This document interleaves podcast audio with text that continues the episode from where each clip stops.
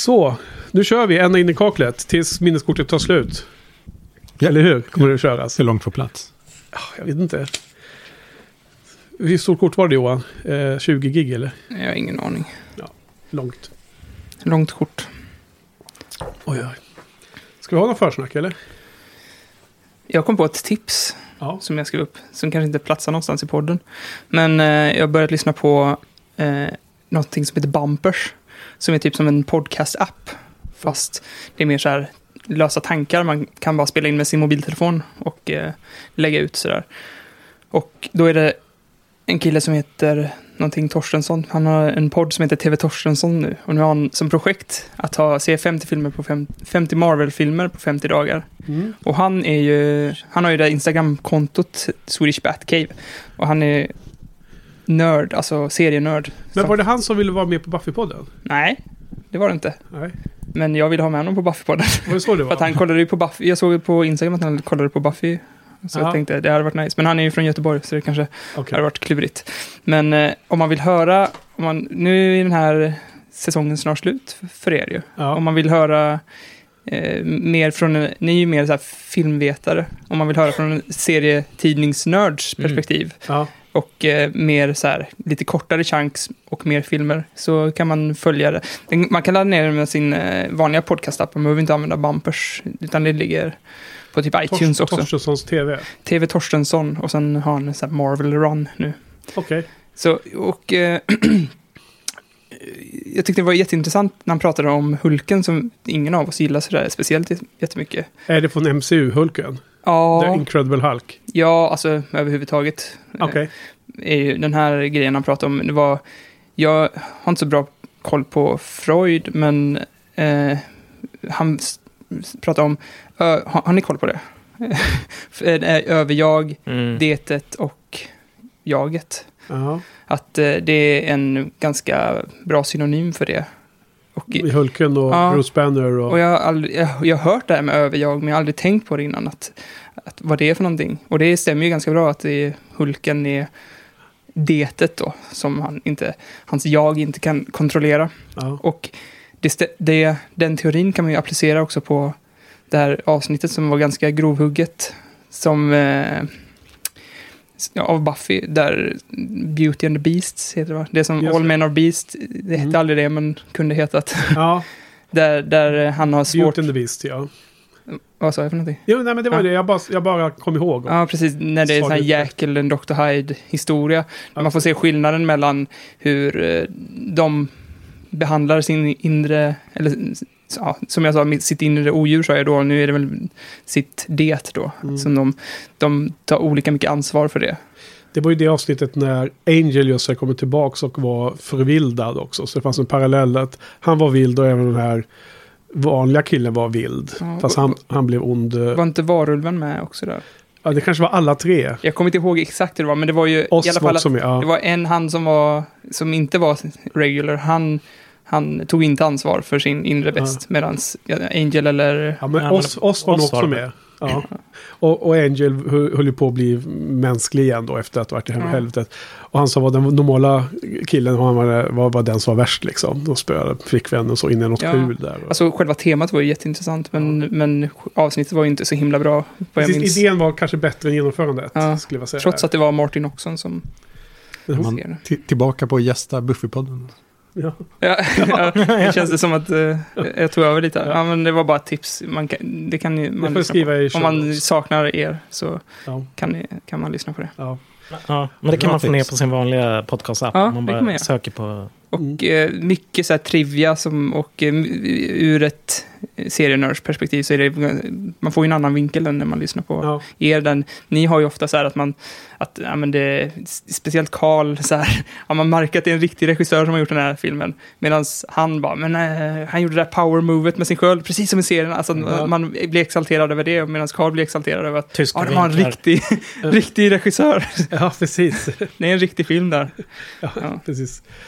Tyska 30-talet. Tyska vinklar. Ja. Det är bra. För det finns ju en jäkla massa filmer utanför MCU såklart. 50 sa du, eller? Ja, precis. Jag tror han pratar om typ jätteobskyra filmer, Howard the Duck och han Fury hade väl någon tv-serie med Baywatch-killen. David Hasselhoff? Ja, jag tror att det var David Hasselhoff. Ja, men det stämmer. Fury? Mm. Ja. Ja, han har spelat Nick Fury i en tv-serie. Nick Fury. Aha, okej. Ja. Är det tv-serier också? Han... Var det en film eller en tv-serie? Men det finns både... Det finns tv-serier i alla fall. Ja. Ja, det får man kolla upp då. Men det är ju lite som du säger, vi kanske nämner att det här står i serietidningen, men det är liksom ingen som har koll på det, så vi kan ju bara gå vidare då. Ja, men... Och hitta referenser till andra filmer. Brush it off. Det finns så himla mycket serietidningar också, så att även om han är serienörd så är det ju inte samma vinkel som när man läser till sig bakgrundshistorien, för att hans version av Spider-Man beror väl väldigt mycket på vilka just nummer av Spider-Man han har läst.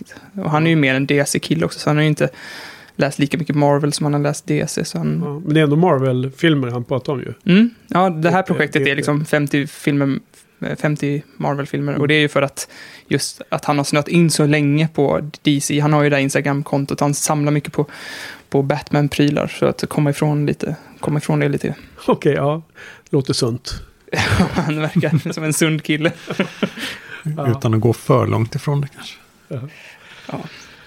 Ja, okej. Ett tips sådär i försnacket. Men vad säger ni? Ska vi dra igång eller? Mm? Är ni redo? Tja.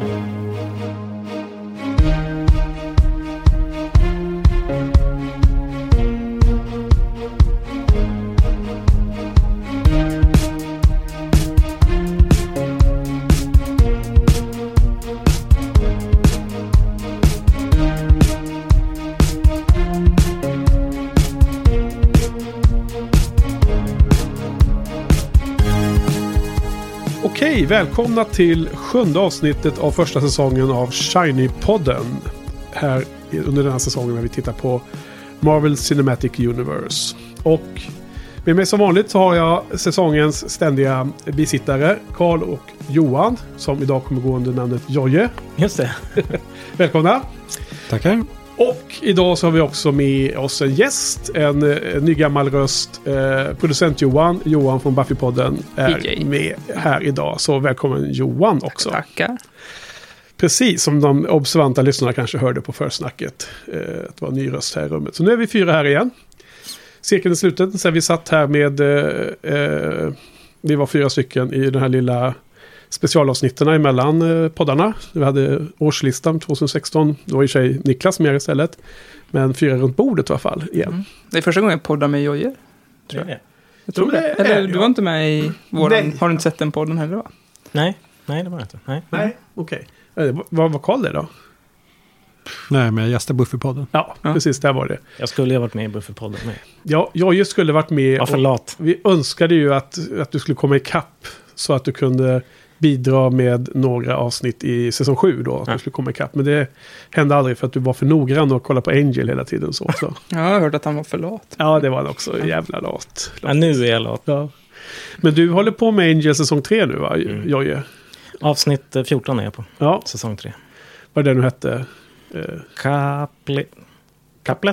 Kaplet någonting, ja. Det är roliga avsnittet när de ska skaffa en sex potion till Cordelia. Precis. För som Angel och Groot är ute och vandrar i natten för att leta efter en udda litet avsnitt.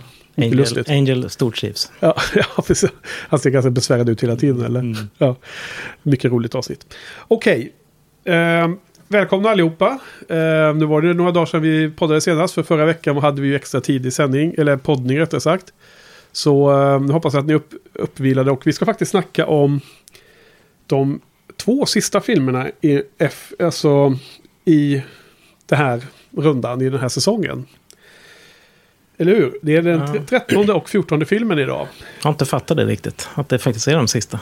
Ja, precis. Vi har ju sista filmerna idag och sen har vi poddning nästa vecka också, där vi ska sammanfatta allting och prata lite runt omkring hela säsongen.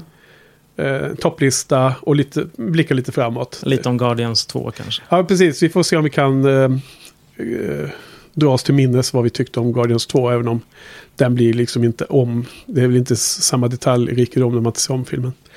Nåväl, idag ska vi se Captain America Civil War. Först ska vi prata om den och sen är det Doctor Strange. Och de här kom ju då förra året. Jag tittar här, paddan. 6 maj 2016 hade Civil War premiär. Och sen Doctor Strange kom i 4 november i vintras, slutet på året. Vi ska väl gå in till dagens film, men något annat vi ska sammanfatta innan vi drar igång. Knäpptyst. Det gick så fort helt plötsligt. Ja. Vi kanske behöver tiden för de här filmerna, eller vad tror ni? Ja, men det tycker jag. Mm. Okej då, men då kör vi vidare. Kastar oss in i första filmen. Margaret Carter was known to most as a founder of S.H.I.E.L.D. But I just knew her as Aunt Peggy. She had a photograph in her office. Aunt Peggy standing next to JFK. As a kid, that was pretty cool. But it was a lot to live up to. Which is why I never told anyone we were related. I asked her once how she managed to master diplomacy and espionage in a time when no one wanted to see a woman succeed at either. And she said, compromise where you can. But where you can't, don't. Even if everyone is telling you that something wrong is something right. Even if the whole world is telling you to move. It is your duty to plant yourself like a tree, look them in the eye and say no. You move. Okej, så då har jag ju roffat åt mig att dra synopsis här då på Captain America Civil War. Sen får vi se vem av herrarna här runt bordet som kör synopsis på nästa film. Men det jag tänkte man kunde säga om den här då, som jag har kallat för Avengers 2.5. Mm. Lite slarvigt när man pratar om filmen. Ja, det är klart, den heter ju Captain America. Det är väl ganska lämpligt. Ja, precis. Du förstår vad jag menar i alla fall. Eller det gör ni allihopa, antar jag. Ja, det känns som enda anledningen att de inte kallar den för Avengers är för att de vill ha Avengers-filmerna som bokslut på faserna, va? Ja, nej, det stämmer ju inte med... Inte? Nej, fas 2 stängs med Ant-Man. Ja.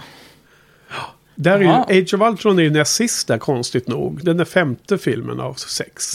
Det borde ha varit Avengers. Ja, jag har faktiskt inte kollat upp hur det funkar med de olika faserna. Ja. Jag tänkte bara att nu har det varit 2 Avengers-filmer, eller hur? Ja. Och det har varit 2 faser. Ja. Och sista fasen är Infinity Wars. Ja. Ja, men så kan det vara att de vill ha Avengers 3 i fas 3 i alla fall. Ja. Det var ju så jag tänkte hela tiden. Finns för mycket logik i det. Ja, och sen känns det också som att Ant-Man är en så pass liten film jämfört med de här lite mer bombastiska så kallade, som jag nästan tycker att man kan säga större filmer som både Avengers och Captain America-filmerna är, så kan man se som att egentligen Ultron var den ankaret i slutet på säsong eller så fas 2.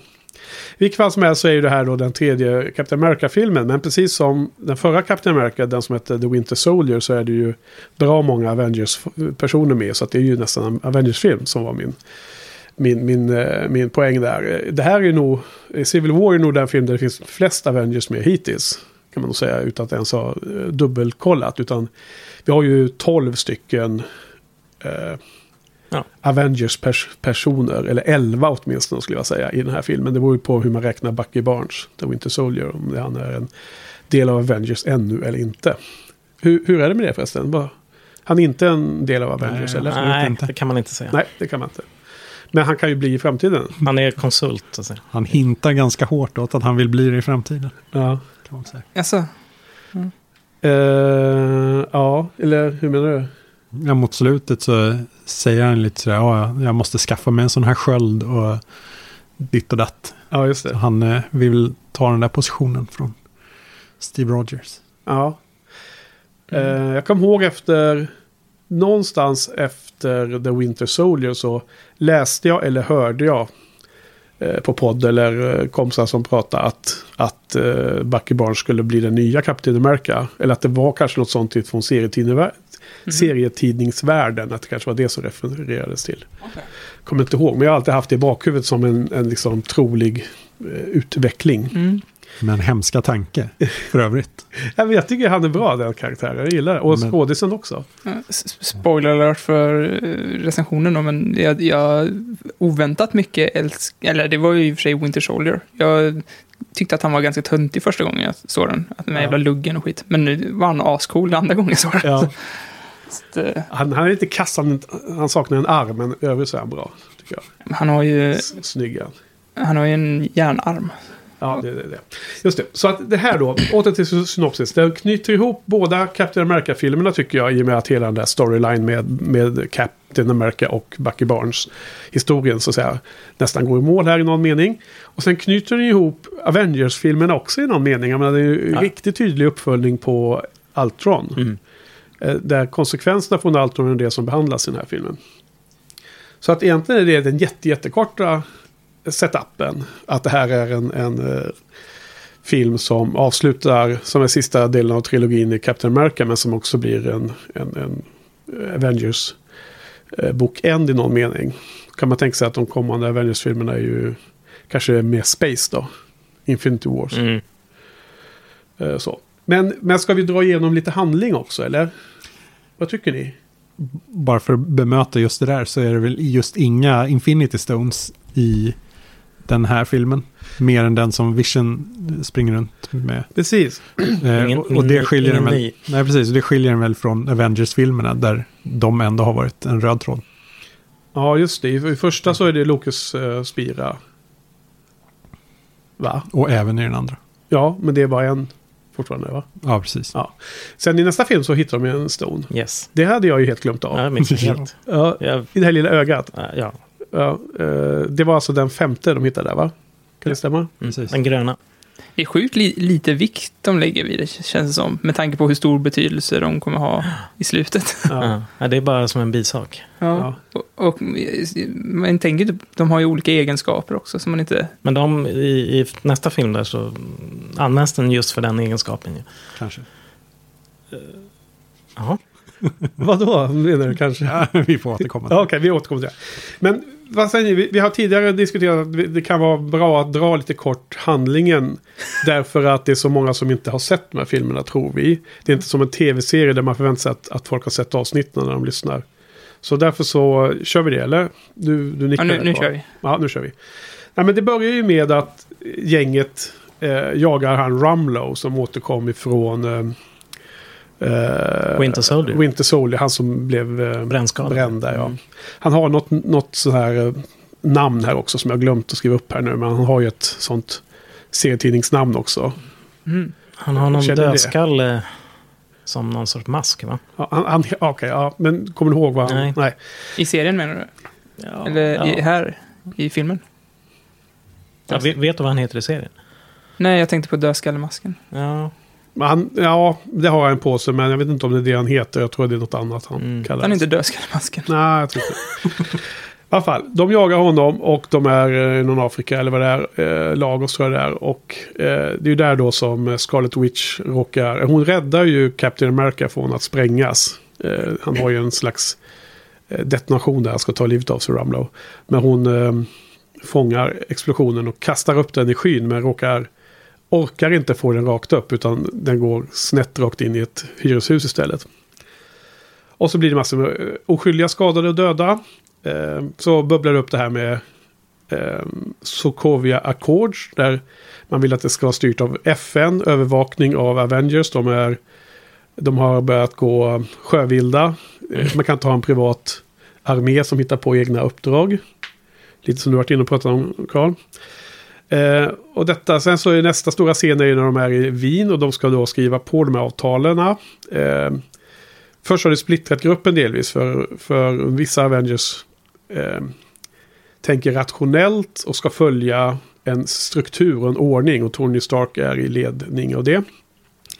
Medan Captain America känner instinktivt att det här känns inte rätt då, så han är skeptisk till hela. Det blir en spricka där i gruppen, som rationalitet emot magkänsla i någon mening. Ja, lite så. Kan man dra paralleller till överjaget och detet? Att vad blir det? Tony Stark är mer det. Att han reagerar ju ganska känslomässigt också. Tony Stark, ja. Det är det jag tänker. Att han... Fast samtidigt Captain America kanske har magkänslan att det är fel också. Alltså... Fast jag tänker mer att han har ganska principfast. Liksom. Att, vem? Captain America. Mm.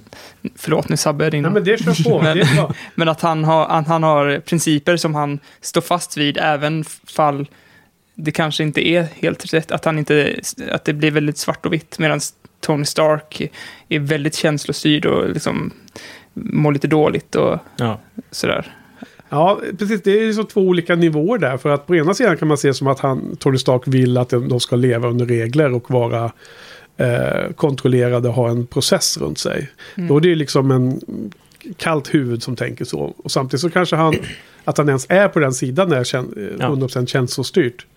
Men för mig var det en rätt stor överraskning. Inte minst första gången jag såg filmen att det var på den sidan Tony Stark var och på andra sidan som Captain America var. Jag hade gissat tvärtom faktiskt. Ja, med tanke på att han gör ju samma resa i alla hans filmer. Att han är... Vilken?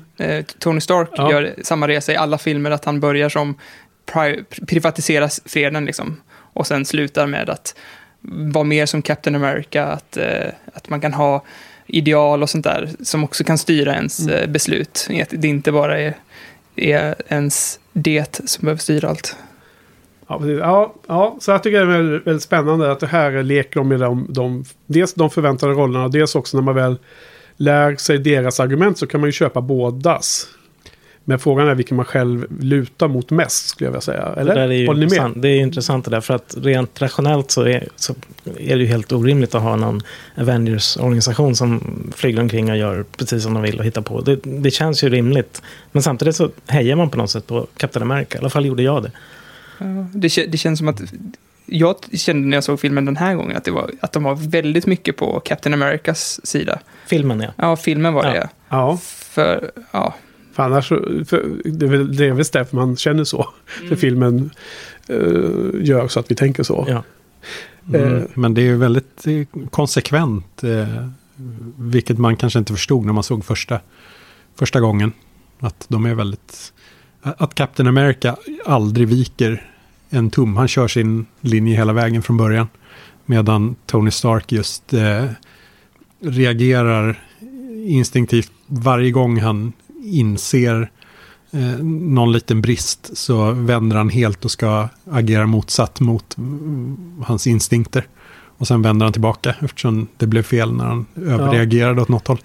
Så, fast du brukar ju gnälla ibland på Captain Americas dubbelmoral också, att han har en agenda för sig själv och en för... Ja, precis, men han är konsekvent i.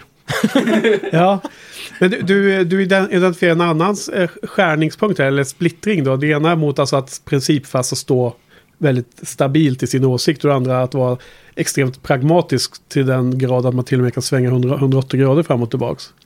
Ja. Det var det om jag sammanfattar lite vad du sa nu, var det ytterligare en sån skala som den här filmen leker med. Ja, precis. Att Tony Stark inte har någon moralisk kompass, utan bara fladdrar som en vindflöjel. Hatar den här. Nej, men alltså, jag tycker filmerna porträtterar honom så. Ja. Och här väldigt, väldigt, väldigt tydligt. Ja, men det... Men hans, så är det ju... hans resa är väl... Eller alltså hans karaktärsutvecklingsresa är ju ofta att han lär sig liksom hantera sitt... Jag återkommer till hela tiden. Men det och överjaget, att han lär sig styra det lite bättre i slutet av filmerna. Ja, det är möjligt. Nu jag har hört om begreppen, men jag har inte läst på Freuds teorier så mycket så jag kan relatera det till de här filmerna. Men det är ens aggressiva drifter och ens sexuella drifter, att man låter sig styras av det, eller det är de drifterna liksom. Någon slags primal jag. Och överjaget är ens moraliska liksom, skam och sådana grejer. Ja. Och jaget är den som ska hålla de två i schack liksom. Ja, men vad lustigt. Därför att nu kommer jag oss på att vi fick en hemläsk läxa förra veckan. Carl kastade ut en fråga vad Vision skulle vara för någon, vad var det? Allegorisk figur i de här filmerna. Och då sa jag vi ska ha det här som hemläxa. Har ni gjort er hemläxa, eller? Jag har inte ens sett Age of Ultron. Jag har försökt. Jag har funderat och funderat. Och jag har också gjort det nämligen. Och nu lustar jag att nu när Johan beskriver det här med överjaget. Okej, men säg din tolkning först då. Ja, vi gör en liten utstickare. Ja, precis. Jag menar allegori. Alltså, jag kan inte hitta någon att det ska vara någon motsvarighet som man kan se i det amerikanska samhället. Att ska representera någonting. Det kan jag inte liksom se. Däremot så tänker jag att han från början var han var liksom logisk och neutral och vis på något sätt. Och han tog liksom inte ställning, utan såg bara på saker rent logiskt. Ja. Och sa. Så vad representerar han då? Ja, jo, det är det jag inte kan koppla till någonting. Men sen så blir det ju, nu börjar han ju bli liksom förvirrad i den här filmen. Ja, precis, han gör ett misstag sen. Ja, han blir ju tänd på Scarlet Witch får man väl säga. Lite grann. Jag vet inte om det bara var en ordvits eller han blir inte sugen på henne i alla fall. Det finns tendenser till det tycker jag. Tycker du? Okay. Dessutom så råkar jag läsa i någonstans att de är ju faktiskt gifta i serietidningarna. Så det kan hinta om framtida saker kanske. Det kanske är därför jag tänkte på det. Då är det lättare att läsa in kanske. Men så nu är han ju liksom förvirrad och gör misstag. Det har du rätt i när du säger det. Han säger ju bland annat, jag önskar att folk kunde se dig som jag ser dig. Och det är ju tecken på att man tycker väldigt mycket om någon kanske. Ja, absolut. Fast i den situationen så handlade det om att alla var rädda för henne. Ja.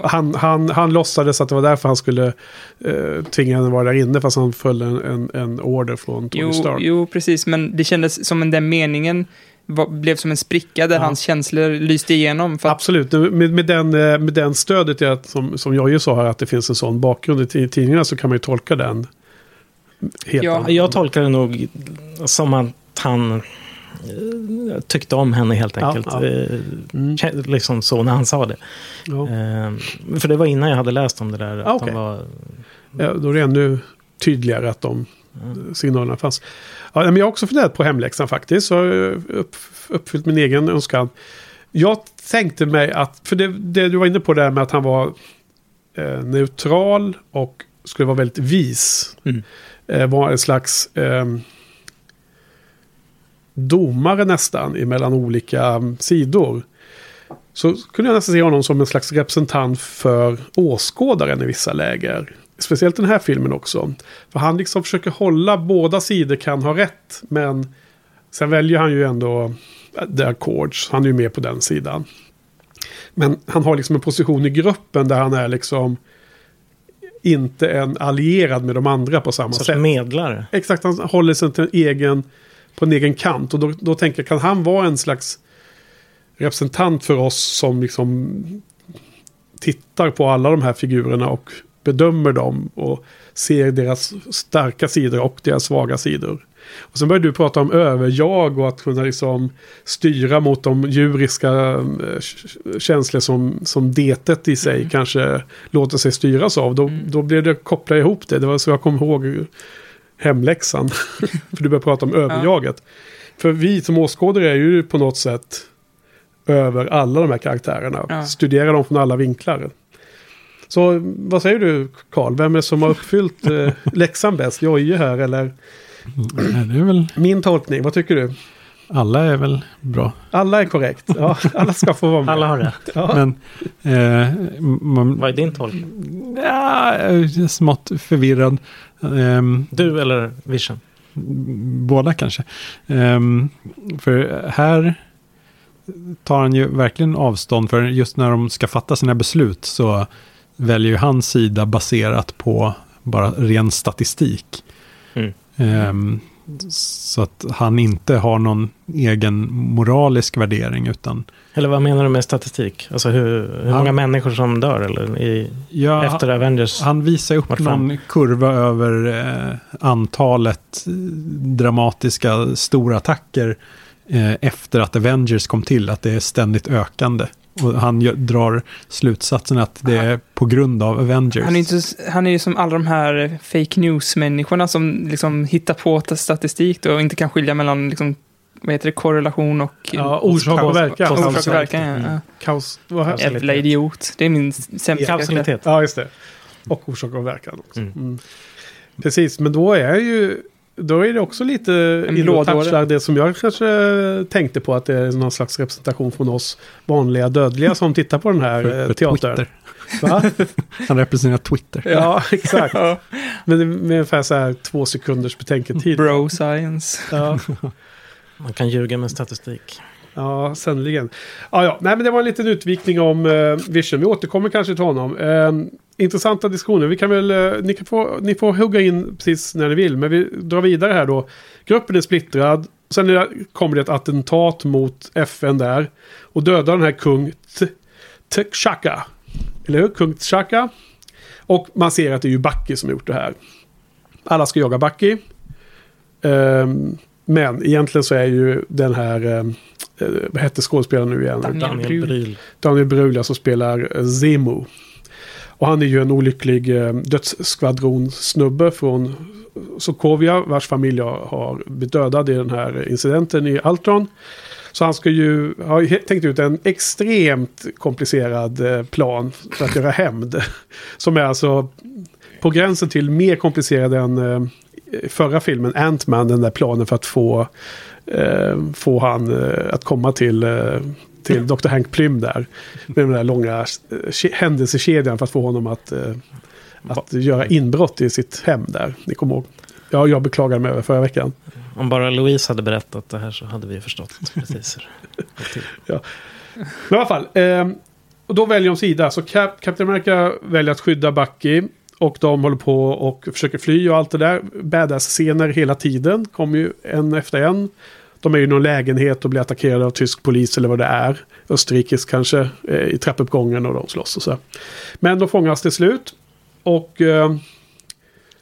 blir fångade i någon holding-site med Dr. Watson som chef där.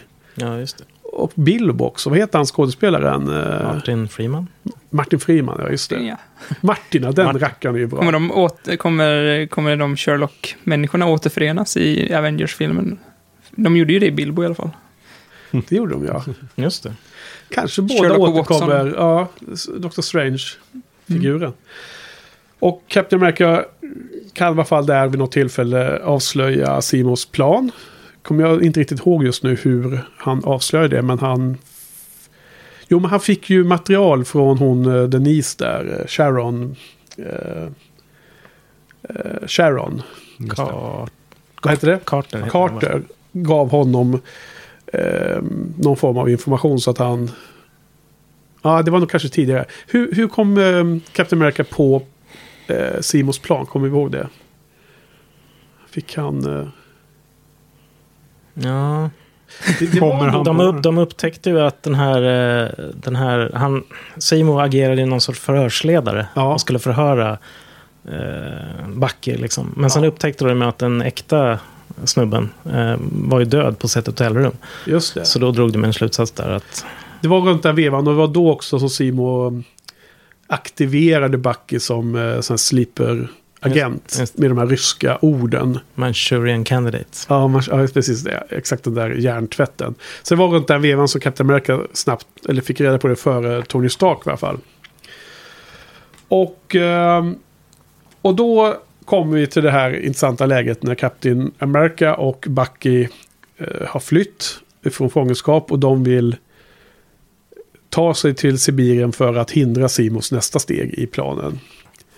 För de tror att han ska åka upp och frigöra de här övriga supersoldaterna som är Winter Soldiers typer som sitter i någon slags vad heter det? Sån här tuber. Cryosleep. Ja, cryosleep, där som vi kan känna sen Alien-filmerna.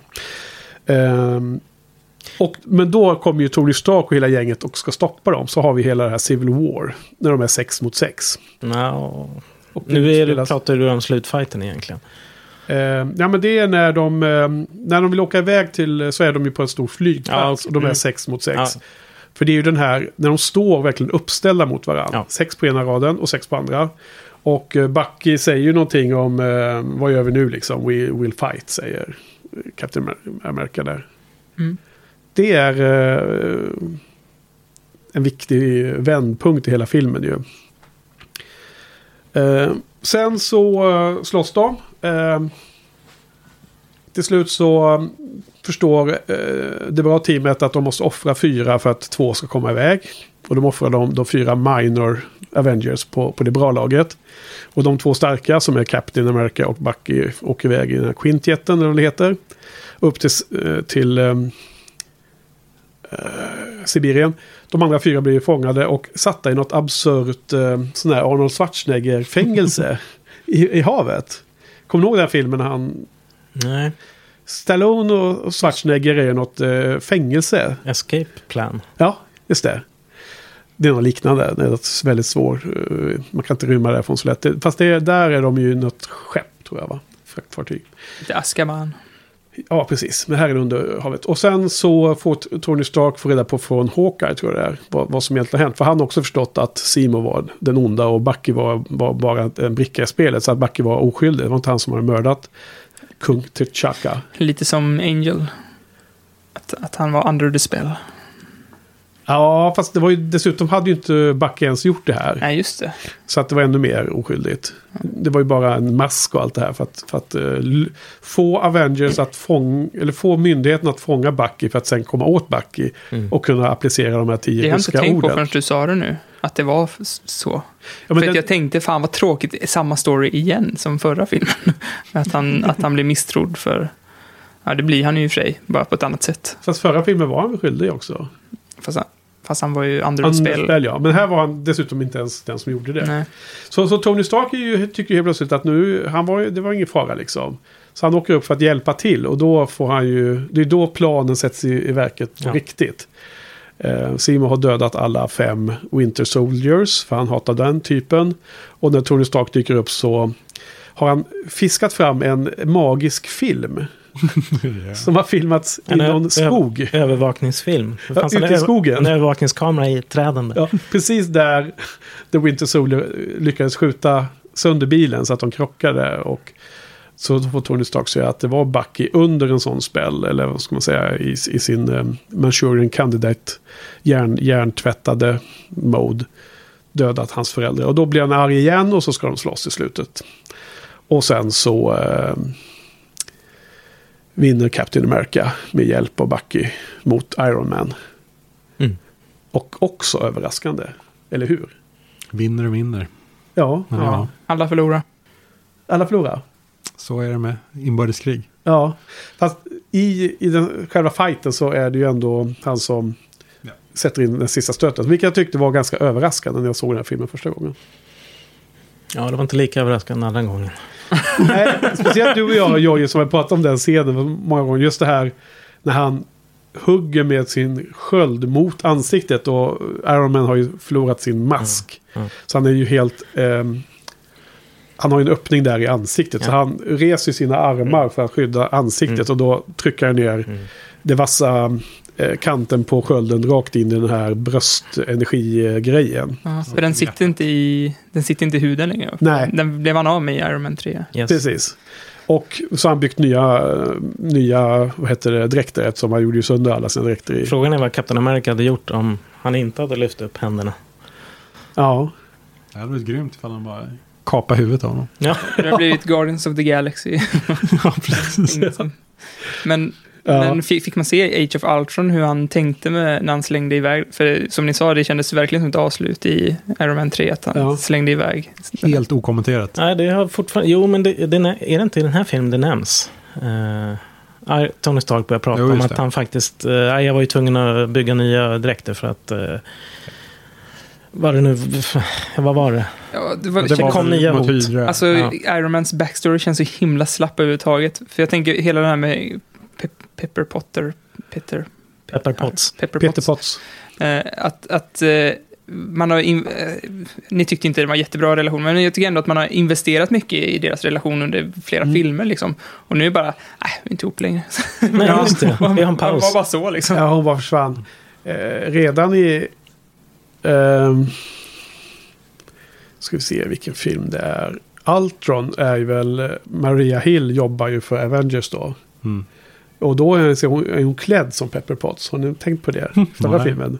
Hon har ju inte den där badass-dräkten som är väldigt lik den som Black Widow brukar ha. Just det. Utan hon har ju en sån där kysk kontorskvinna saker som Pepper Potts har på sig.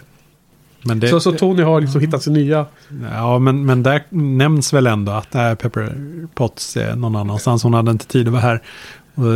Så då kanske det är föraningar till att det tog slut. Och sen här gör de ju ändå en grej av att det svider ganska ordentligt på honom att hon är borta.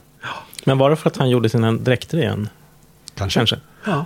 Det kan vara, alltså jag tolkar i och för sig den här scenen i början på Ultron när Tony står på scen och ger massa pengar till alla studenter som har sina projekt.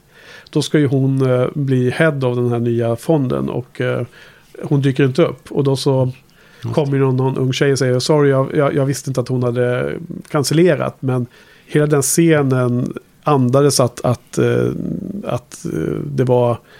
mer att hon hade lämnat Tony än att hon inte hade haft tid att dyka upp just då. Ja. Mm. Så att det var redan där de började liksom splittra, känns som. Och det är ju ganska rimligt kanske att han inte diskuterar saken med någon större djup.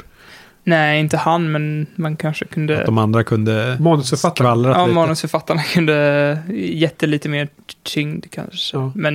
Men jag hade glömt det där i början, så det gjorde det väl lite bättre faktiskt. Ja.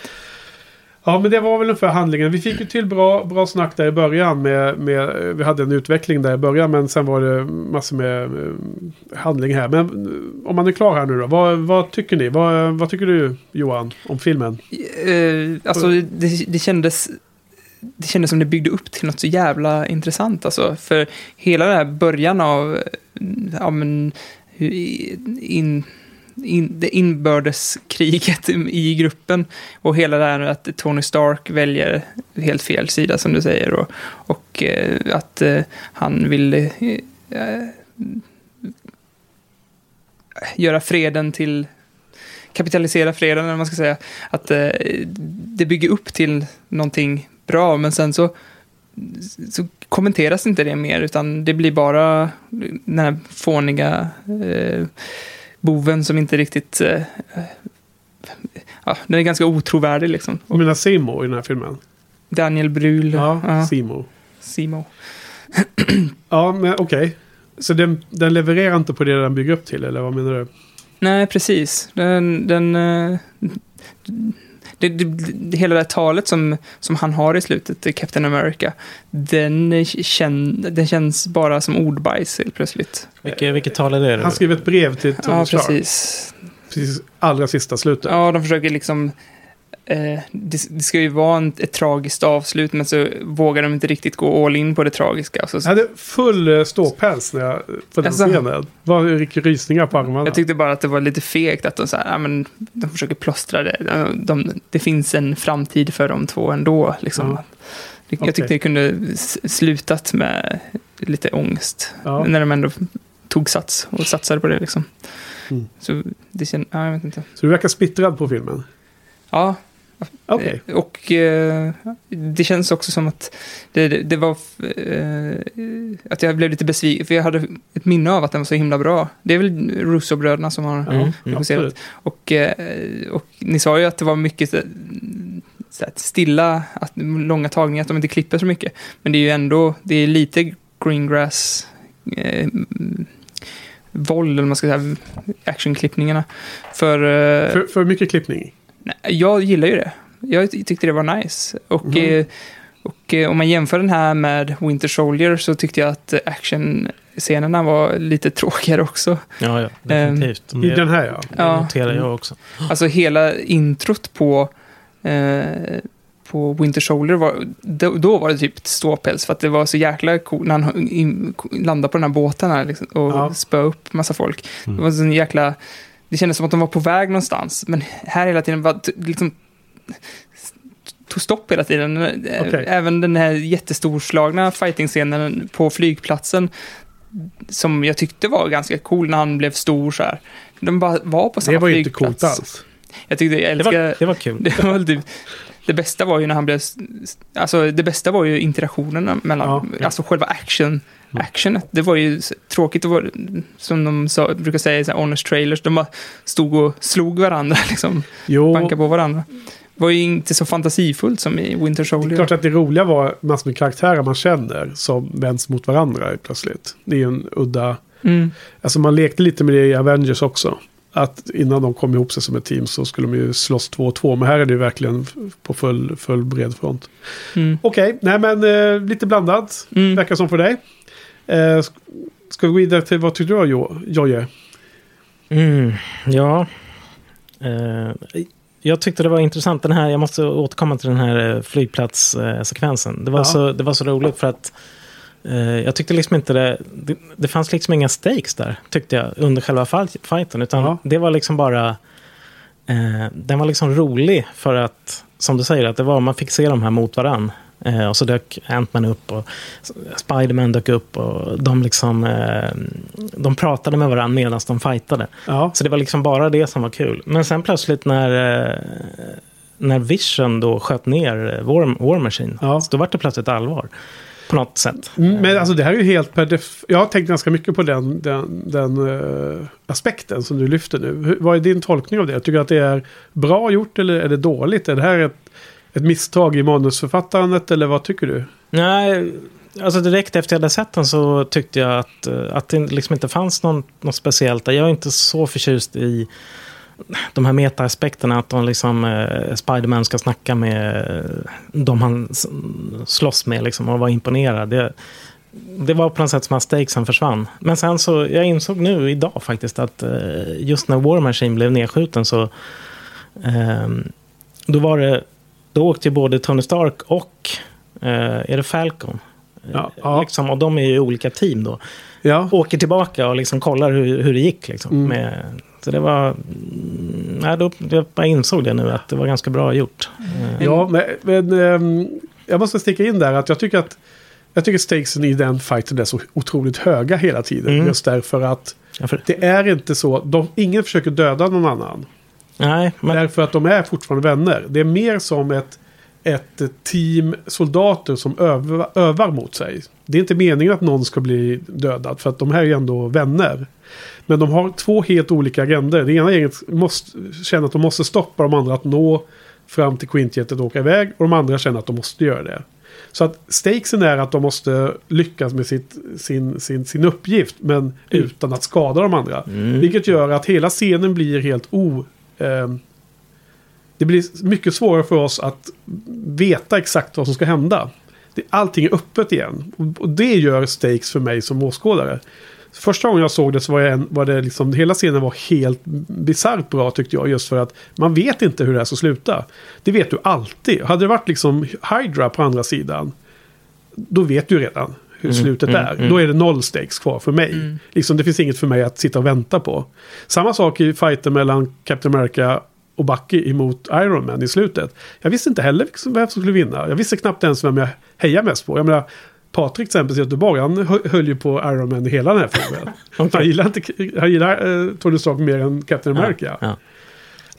Så att jag tycker att det är så himla bra att de inte ska döda varandra. Alltså när Hawkeye och Black Widow säger liksom, vi är väl vänner fortfarande. Ja, det beror på hur hårt du slår liksom. Ja, det var mer att den här humoristiska vinkeln av det som gjorde att det liksom sänktes lite för mig. Bort, men sen måste jag säga Black Widow har vi inte ens nämnt. Vad hon har för roll i det här. För att hon var ju på Tony Starks sida från början. Men var hon det egentligen? Nej. Hon kanske inte var... Hon var det kanske medvetet fast hon egentligen var på Captain Americas sida. Ja. Eller? För att jag menar, under den här flygplatsen så... Hon byter ju sida där och släpper iväg Captain America. 6 mot 6 blir 7 mot 5 och därmed vinner ena sidan. Ja. Hur var det? Sen åker Black Widow upp till, är det i London, under den här Agent Carters begravning. Det här är tidigare. Precis, begravningen är tidigare i filmen. Precis, men hade de valt sida då redan? Eller? Ja, för det gör de ju. Precis i början av filmen så har de det första mötet när Tony, alltså när han... Ross, som är med från The Incredible Hulk-filmen. Nu har han blivit någon slags inrikesminister. Ja, just det var ju William Hurt. Ja, det var... Så han dyker upp där och då har ju Tony, han sitter ju bakom alla andra. de får ju reda på det för första gången, fast Tony Stark har redan skrivit på. Typ. Men det var så tydligt när Natasha då åker upp till begravningen för att stötta. Liksom. Ja. Att det var en väldigt bra scen tyckte jag också. Mm. Det blev lite rörd nästan. Ja, jag håller med. Och den var också längre i Deleted Scenes. Där hela den scenen var faktiskt nästan lite bättre. Mm. Så redan då började jag fundera på hur hon skulle agera i... För jag minns inte exakt vad som hände. Coolt. Så det var kul. Ja. Men sen måste jag säga, själva actionen tyckte jag var mycket sämre ändå i den här. För speciellt med Winter Soldier i liksom minne så... Den hade en helt annan liksom, jag vet inte, råhet och liksom... Jag gillar ju martial arts-filmer också. Och när det är den här lite mer realistiska fighterna på något sätt. Det blev helt annat. Har du sett Daredevil? Nej, för jag tror serien. Att det, tror att det är samma stunt... antingen koordinator eller samma stuntmän som kör den. Och den är också väldigt rå martial art i. Så att jag kan rekommendera. Ja, men till dig i alla fall. Ja, jo, precis. Ja. Men det är samma författare och det är samma regissörer på båda Winter Soldier och Civil War. Så att det får man ta med sig. Så att de har ju... Alltså det är nog inte olika kompetensnivåer som har gjort att filmerna blir olika. Utan att de har valt olika fokus på de här. Ja, fast det blir ju en liten annan fight när det är liksom... I alla fall när Iron Man och War Machine och de här är med som flyger omkring. Det blir lite annorlunda. Och magi. Ja, just det. Scarlet Witch också. Ja, precis. Mm. Så det sänkte lite också. Vision är också nästan lite magi. Ja, absolut. Men vad tyckte du som overall då? Vad är din position? Nu är ju så här tråkig att det blir ju liksom en sån här... Att den är bra. Men inte mer än så. Jag måste ju liksom hålla den under Winter Soldier till exempel. Ja. Så, men alltså jag är ju inte missnöjd. Nej. Det låter som att den har svalnat. Den var sämre än när du såg den för ett år. Nej, det blir ungefär samma som den gången. Ja, vi får återkomma till det då. Exakt vad man tyckte, betyg och annat. Ja, precis. Vi återkommer till massa andra idéer också. Men vi ska höra, vad tyckte du då, Carl? Ja, var du nöjd? Shoot. Ja, det måste jag säga. Men först och främst blev jag också lite besviken över just hur actionscenerna var filmade. Det har ju sin naturliga förklaring där, särskilt på flygplatsen. Men vilka det är som fightas helt enkelt. Och ja, precis. Men första scenen i Lagos, hela den fighten är ju klippt väldigt annorlunda än Winter Soldier. Att det är just massa snabba klipp istället för... Jag fick en helt annan känsla. Fast jag tänkte när jag såg... För jag såg Winter Soldier efter jag hörde er diskussion. Och jag tycker nog att det var väldigt mycket snabba klipp i Winter Soldier också. Och shaky cam liksom. Mm. Men det var på ett bra sätt. Typ Paul Greengrass. Born-filmerna. Jag tror att det är Johan inne på att det är mer flygande enheter med här i fighten gör att det blir en annan dynamik i det också. Fast den här första i Lagos så är det väl där är det väl inga flygande med? Jo, bara Falcon då. Ja. Och Scarlet Witch är ju med på ett fan också. Ja. Men det är många scener som ändå är ganska liknande den här båtfighten kunde ha varit. Men som ändå är... Det är en skön dynamik lite sådär, men den känns ändå inte riktigt likadan. Jag tyckte att den var tråkigare. Okej, men annars så imponeras jag av dels flygplatsfighten. Jag håller ju helt med om att det är ju skyhöga stakes. Just för att även om ingen kommer göra sig illa så kan de ju skada sina relationer allvarligt beroende på hur det går. Det var ju någon som gjorde sig illa också. Ja, precis. Den minst intressanta av alla Avengers. Förvisso. Ja. Men också att de har kastat in lite nya personer som inte har de här vänskapsbanden och därför tar i på allvar. Vilket de andra då tycker är lite konstigt även om de är på samma sida. Fan vad kassan är War Machine. Han råkar alltid i trubbel alltså. Ja, visste han det. Och så vill jag säga att han omnämns i Doctor Strange. Ja. Steve Strange säger att han inte ska ta det och ta på sig det jobbet. Det kan vem som helst av 50 andra doktorer ta. när han sitter i bilen så får han Billy höra av sig om att det är en 35-årig naval officer eller någonting som har splittrad ryggrad och efter någon konstig han var bra. Det fattade inte jag. Bra. Jag sa det nu så jag inte glömmer det sen. Bra. Lysande. Men sen slutfighten är också badass. Ja, den känns ju. Den är bra. Och särskilt som de har byggt upp hela filmen mot att nu ska vi få se de här fightas mot 5 trista Winter Soldiers uppe i Sibirien. Ja. Och sen vänder det och så får de fightas mot varandra. Ja. Det är ju lysande dramaturgiskt. Och sen till skillnad från Age of Ultron så är ju väldigt konsekventa porträtteringar av alla personerna här. Att alla de här tunga, viktiga valen som alla tvingas fatta är ju helt i linje med vad som har byggts upp över flera filmer. Det tycker jag är väldigt bra. Kommer du på några bra exempel? Black Widow till exempel. Att hon väljer att underkasta sig FN ytterligare ett steg i det där att hon känner att hon måste styras av någon god för hon litar inte på sitt eget omdöme. Jaha, för att hon är ett monster. Ja, precis. Som sa förra veckan. Så därför väljer hon den sidan trots att det då går mot de personer som hon egentligen skulle vilja alliera sig med. Ja, just det. Och sen då att Tony Stark träffar på en person som kritiserar honom och då måste han byta sida. Vadå? Vem? Ja, den här kvinnan som pratar med sin son. Ja. Precis. Han baserar hela sitt beslut på en person som hade en liten gråt. Jag tänkte också på faktiskt att säg du Johan. Jag tänkte också på att just den scenen fick otroligt mycket tyngd att det nästan kändes som det, men jag rent logiskt så är det väl bara droppen som fick det att rinna över på honom. Men det är ju inte det. För nej, de är dåliga på att visa det tycker jag bara. Det var en scen som visar allt som han har tänkt i huvudet. Fast det är ju inte så.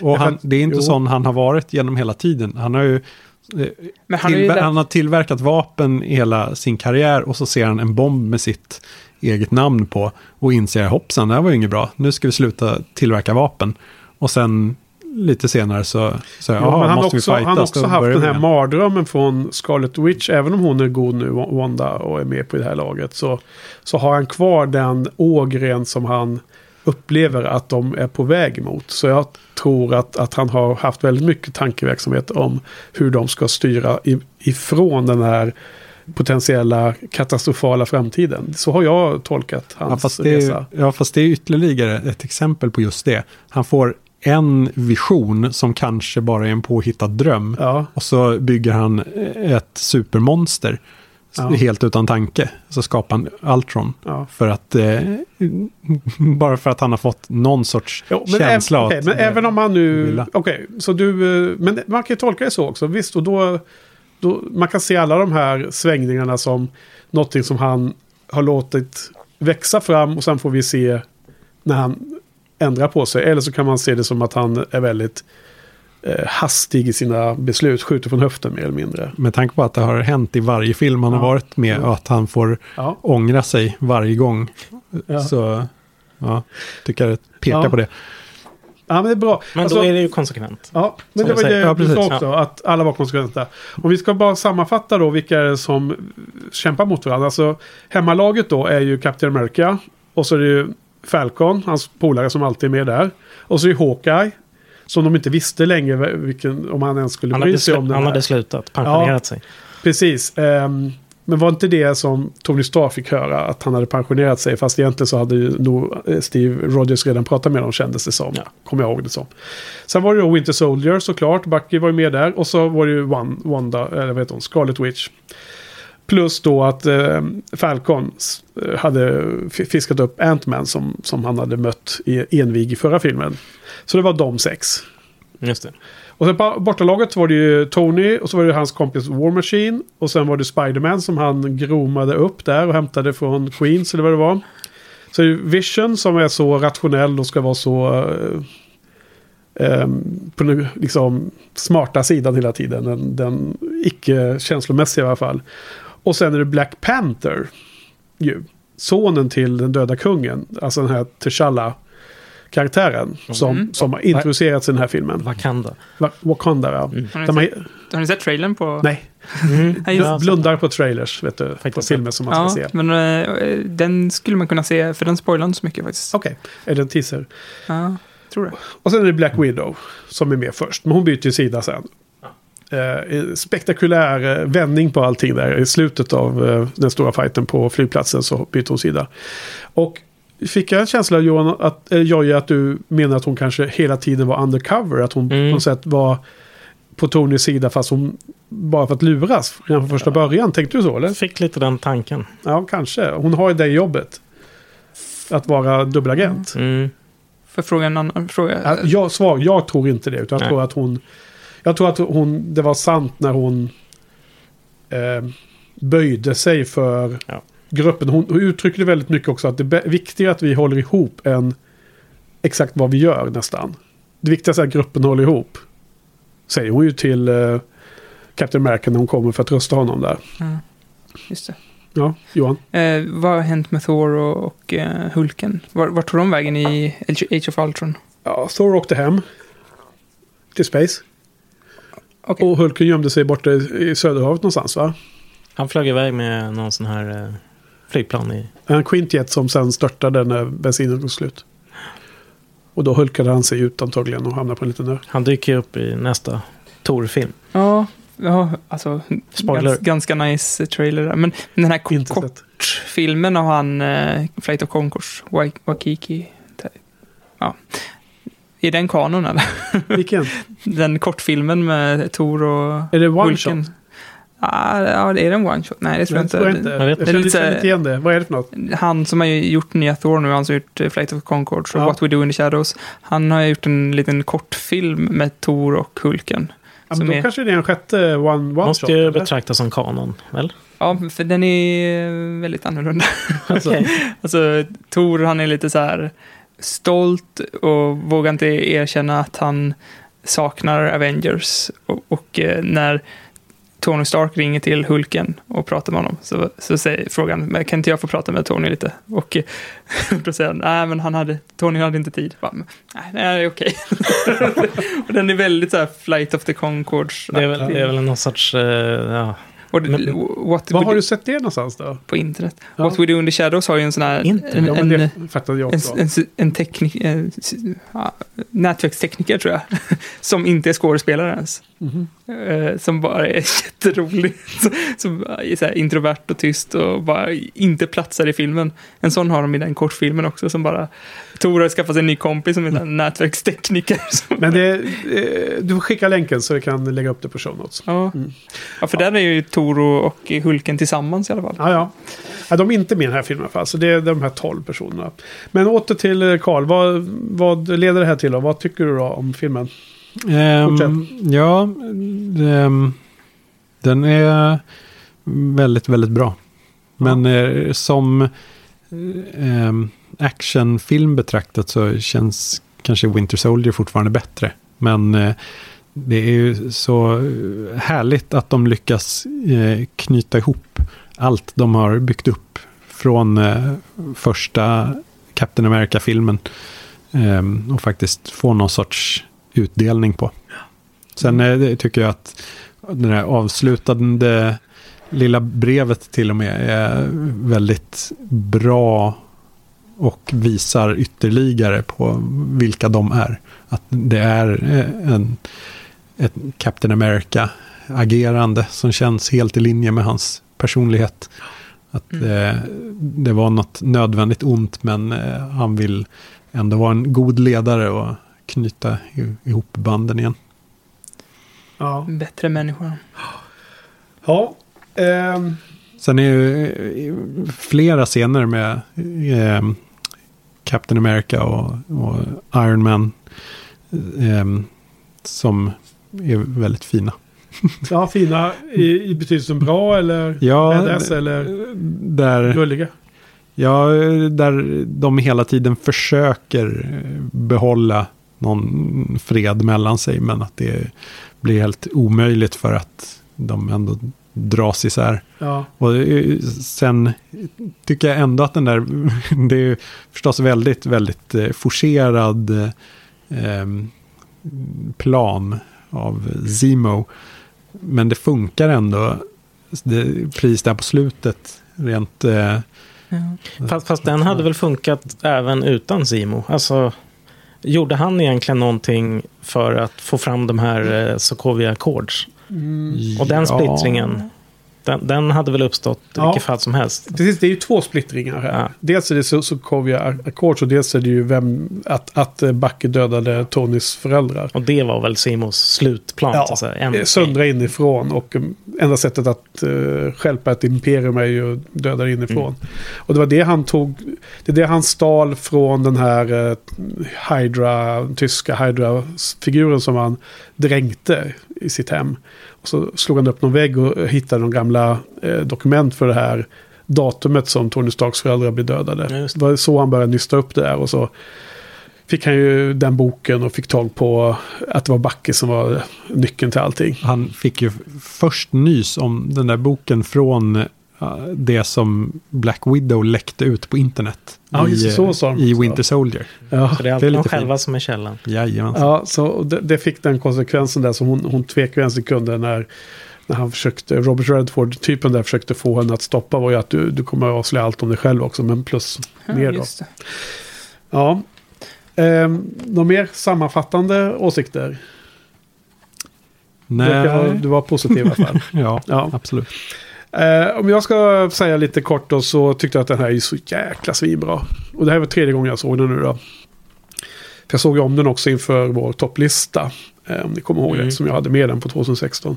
Och jag tycker att som vanligt så är inte jag så hypad över actionscenerna, även om jag självklart gillar bra actionscener. Typ Born Identity och så vidare, eller Born-trilogin gillar jag mycket på grund av att den har bra action, så det kan höja en film, men det är sällan som det sänker en film så mycket. Om den är sämre. Ja, precis, om actioninnehållet är sämre, om det kompenseras mycket med den här karaktärsdynamiken och så, som jag tycker den här filmen excellerar i.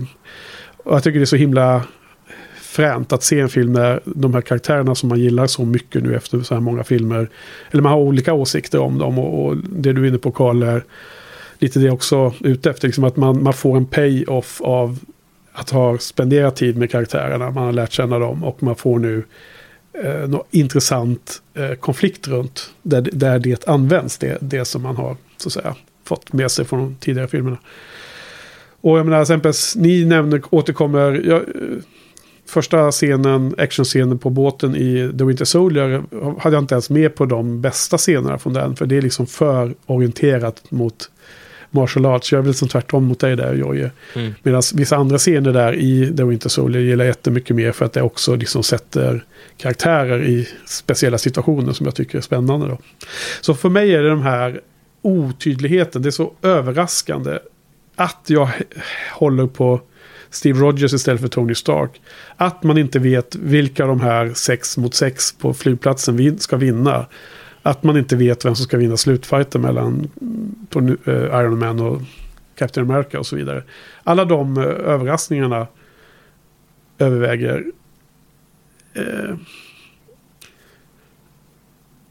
Eventuella brister i action. Ja, jag blir tyst där, för jag bara funderar. Jag tycker även att action är bra i den här. Liksom. Det är inte så att jag sitter och tycker att den där var sämre.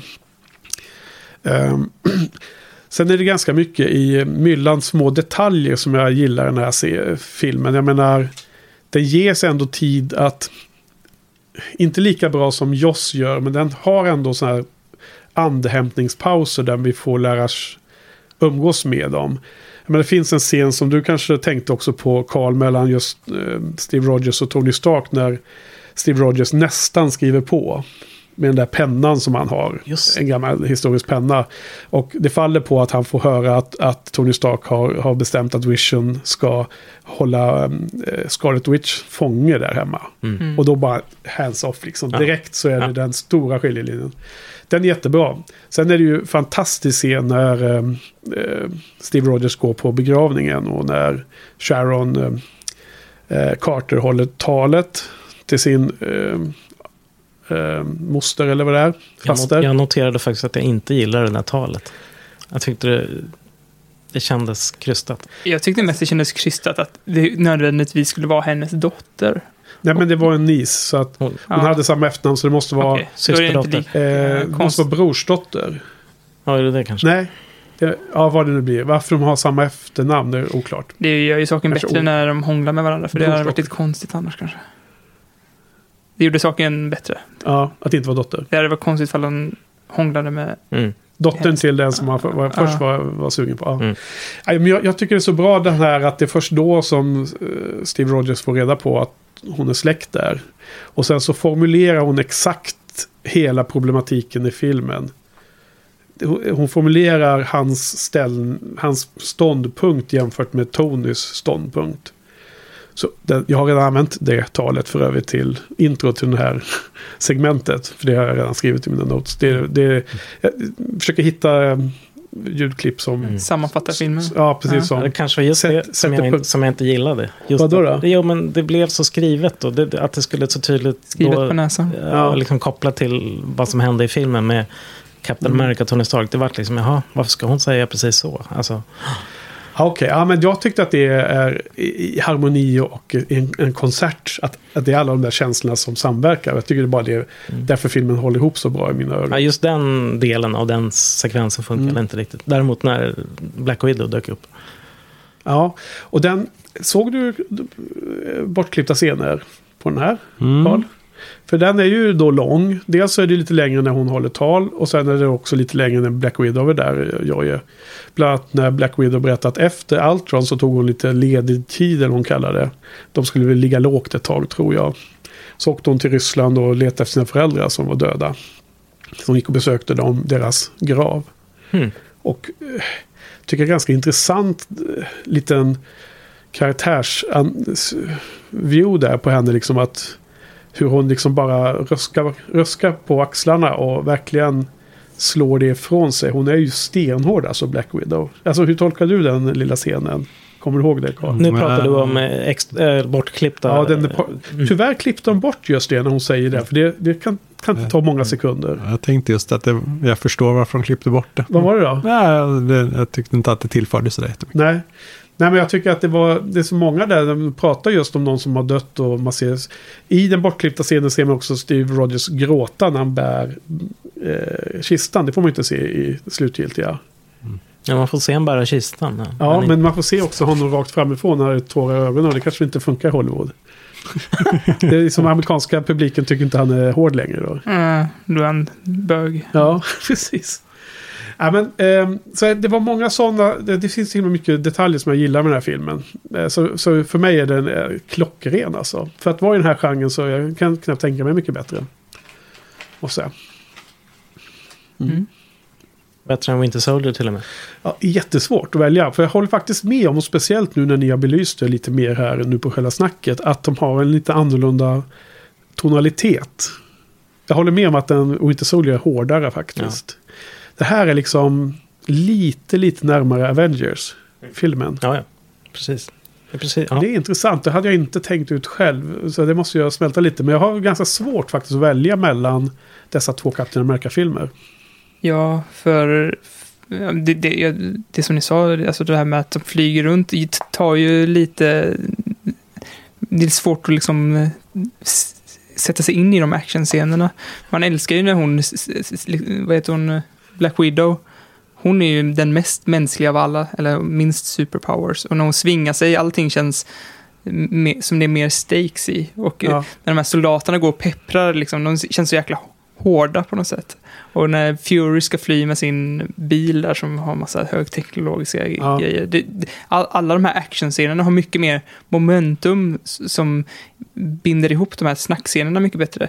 För i Civil War känns det som att snackscenerna kanske är lite bättre, men att de hela tiden stannar upp när det blir de här slagsmålsscenerna. Istället för att ge skjuts på filmen så blir det bara... Jag kände till och med från första scenen i Civil War. Först så kollade jag på Blu-ray-fodralet 2,5 timmar. Och sen så, är den så lång? Så får man se Bucky sitta och bli torterad det första man får se. Och så bara, nej, ska jag sitter 2,5 timmar och ser på så här hårda killar som blir torterade. Ja, det är någon flashback tillbaka i tiden. Ja, man får se när de läser in de här orden. Han blir triggad liksom. Ja. Just det. Men de skulle bara öppnat med sån här lite mer fartfylld actionscen, känner jag. Så man kommer in med lite momentum och sen att inte bara fastna hela tiden. Det var som sirap. Mm. Men jag älskar också de här när Tony och Rogers är ensamma i ett rum och bara pratar med varandra. Det älskar jag. Ja, för samtidigt, jag måste säga att det här bara flyger fram. Det finns inga problem att se den här, trots att den är 2,5 timmar. Vissa 2,5 timmars filmer känns ju som evigheter då, givetvis, men den här gick fort, måste jag säga. Ja, jag kände att det flög ända tills typ actionscenerna. När de är på flygplatsen. Det som jag tyckte var bra var ju humorn, för då kände jag att... Men det kanske de skulle ha tagit bort och göra en bra actionscen istället. Alltså jag uppskattar humorn, men samtidigt gör det liksom att... Det passar inte in. Det är svårt att beskriva, men det blir aldrig den här nerven. När det i Winter Soldier så är det liksom hela tiden, det är bara otroligt intensivt och nerv. Ja. Och det gillar jag mer än att jag gillar när det förekommer en sån här humor mellan länderna. Alltså, jag kan hålla med om att humorn ändrar en tonalitetsgrad där vissa av de som är mest orienterade mot humor är de delar i den långa scenen som jag tycker är sämst. För jag tycker mest roligt när det är de här ikoniska kamraterna, brothers in arms, som slåss mot varandra. Ant-Man och Spider-Man, det är inte några favoriter då. Nej, men just båda de kommer ju in och är nya, men kommer in och bara sprider one-liners. Mm. Som det är deras värde i de här scenerna. Mm. Jag tycker att Spider-Man är bättre än Ant-Man, för Spider-Man adderar en ny teknik. Han fäster dem mot väggar och liksom låser upp deras händer och sånt. Det blir som en annan dynamik där, medan Ant-Man han kör precis samma grej som var i den här filmen. Han har ju en relation till Tony Stark också. Det har ju inte Ant-Man till någon egentligen. Så han vet ju inte riktigt hur tugget ska gå. Det är väl, precis. Det är väl ungefär samma relation till Falcon. Men en sak som jag glömde säga i min sammanfattning är, för att återknyta till vad du sa, Johan, någonting om att det var en dålig skurken här. Jag tycker Zemo är väldigt blek. Alltså, jag kommer knappt ihåg honom en kort stund efter man har sett filmen. Men det intressanta är ju att han är ju inte skurken i filmen, utan det viktiga skurken, den stora skurken, är ju sprickan i gruppen. Ja, alltså de kunde strykit honom, det hade blivit mycket... Ja, men det är väl någon motor för att hålla det igång, även om det är ganska krystad och långsökt. Det skulle ju kunna vara den här douchiga FN-killen som hade läckt den där filmen. Ja. Han var ju också... alltså just som filmen är nu så hade det kunnat vara att han faktiskt var god, och då hade det gjort gråzonen ännu otydligare. Han Bucky? Nej, han FN-killen som står och ger det här dokumentet som de ska skriva på. FN-killen? Du menar FN, Ross? Han som kommer militären? Med, alltså som är politiker, inrikes? Jag vet inte vad han är, men han kommer med dokumenten. Han kommer med dokumenten som de ska skriva på. Från Hulk-filmen. Han, mycket möjligt. Ja, men det var länge sedan. Ja, men där i början så kom och säger att vi måste skriva på här. Ja, spela golf. Och så visade det sig att han var riktigt slemmo. Han kunde ju varit lite schysst, så hade det varit gråzonen. Eller så skulle han kunna ta hans roll helt. Alltså Daniel Brühls. Colonel, ja, nu hade han blivit politiker. Men han som heter Ross, det var väldigt svårt att få honom till att vara och en bra karaktär, för att han var ju ett stort jäkla asshole i andra filmen i hela serien. Okay. Och han återkommer här. Men jag förstår vad du menar. Oavsett då så kan det ha varit en mer namnlös, ansiktslös person eller myndighet som har släppt all informationen som Zemo höll på att mickla med i bakgrunden. Mm. Och så har man fått fram samma händelser ändå. Det är det du är ute efter, va? Antingen så, eller gått helt andra hållet att stryka Zemo helt. Ja. Och sen köra på att han var slemhögen som läckte filmen och allting. Ja. Men då skulle man alltså inte ha att Winter Soldier blir aktiverad och slår sig ut och blir infångad igen. Ja, precis. Det är den nyckeln som den är viktig att det händer. Ja, absolut. Eller det är för övrigt lite skön scen som vi inte har nämnt något om. just när han blir aktiverad och flyr ut och ingen är beredd, ingen har rustningar och saker med sig, så han bara klubbar sig ut utan problem. Då känns han lite farlig. Vad sa du nu? Ingen som har... Iron Man har ju bara en handske på sig och åker på rejält med stryk av Winter Soldier. Ja. Natasha har ingen chans. Jag vet inte vilka andra som är där, men de åker liksom, på stryk. De är ju på det här fängelset, och det är väl lite lustigt också att de har ju alla som är där som inte är fångar. För att både Captain America och Falcon är också fångade, fast de får ju, istället för att en cell så får de ett kontor, men de är ju, de tar ju deras gear och de är liksom så här. De andra efterlever ju det ackords att nu är det myndigheterna och FN och de som ska övervaka dem som ska styra allt det här. De ska sköta sånt, och direkt ser man att det inte funkar också. Exakt det som Captain America var orolig för. Då är en annan nisse som fuckar upp och så får vi ta skiten ändå. Så det är väl det den scenen ska visa, att Tony lämnar sin direkt hemma, men det gick inte så bra. Precis, så den är ju ändå väldigt viktig. Jag håller med. Och det var det Zemo gav filmen då. Och att Captain America då dessutom får välja sida, trots att Winter Soldier har blivit aktiverad, så följer han med där. Precis, han bettar på, eller han agerar känslomässigt på att han vet att sin kompis finns kvar där inne och känner igen honom, allt det där. Men du, en annan sak, vi ser här nu då, kopplat till det.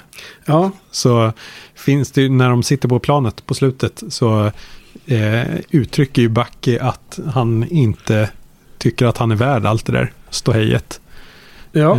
Medan för Captain America så är det inget snack. Det är klart att man ska förlåtas ifall man ångrar sig. För Bucky säger att sådär, visst, jag var under påverkan mentalt, men jag gjorde ändå de här sakerna. Precis. Så jag ska ta mitt straff. Men Captain America har ju samma relation som till Black Widow då, där han också tycker att det är klart att man ska få ångra sig. Ja. Men jag har ju en väldigt kristen syn på det. Vem håller du med då mest? Det är väl klart att man ska få fler chanser och förlåtas. Ja. Men du sa att du var det lät som du sa att du var tveksam däremellan. Eller? Ja, precis. Sa du inte att du var tveksam? Nej, okay. Han sa att han var kristen. Han sa att det var kristet agerat. Av Captain America. Twisten, tyckte jag så. Mm. Jo, men vad jag trodde var att du skulle återkoppla till den här scenen som är extra scenen i filmen innan då, när Bucky sitter i det här fastspänd med armen. Den kom ju mitt i den här filmen, samma scen, fast nu får vi se den extended. Just det. Och det har de inte använt extra scenerna på det tydliga sättet som inkastas mitt i filmen. För det är ju där de extra scenen efter Ant-Man säger att I know a guy, säger Sam Wilson, och det är ju Ant-Man han hämtar. Och här får kommer den mitt i. Jag tyckte det var lite rolig.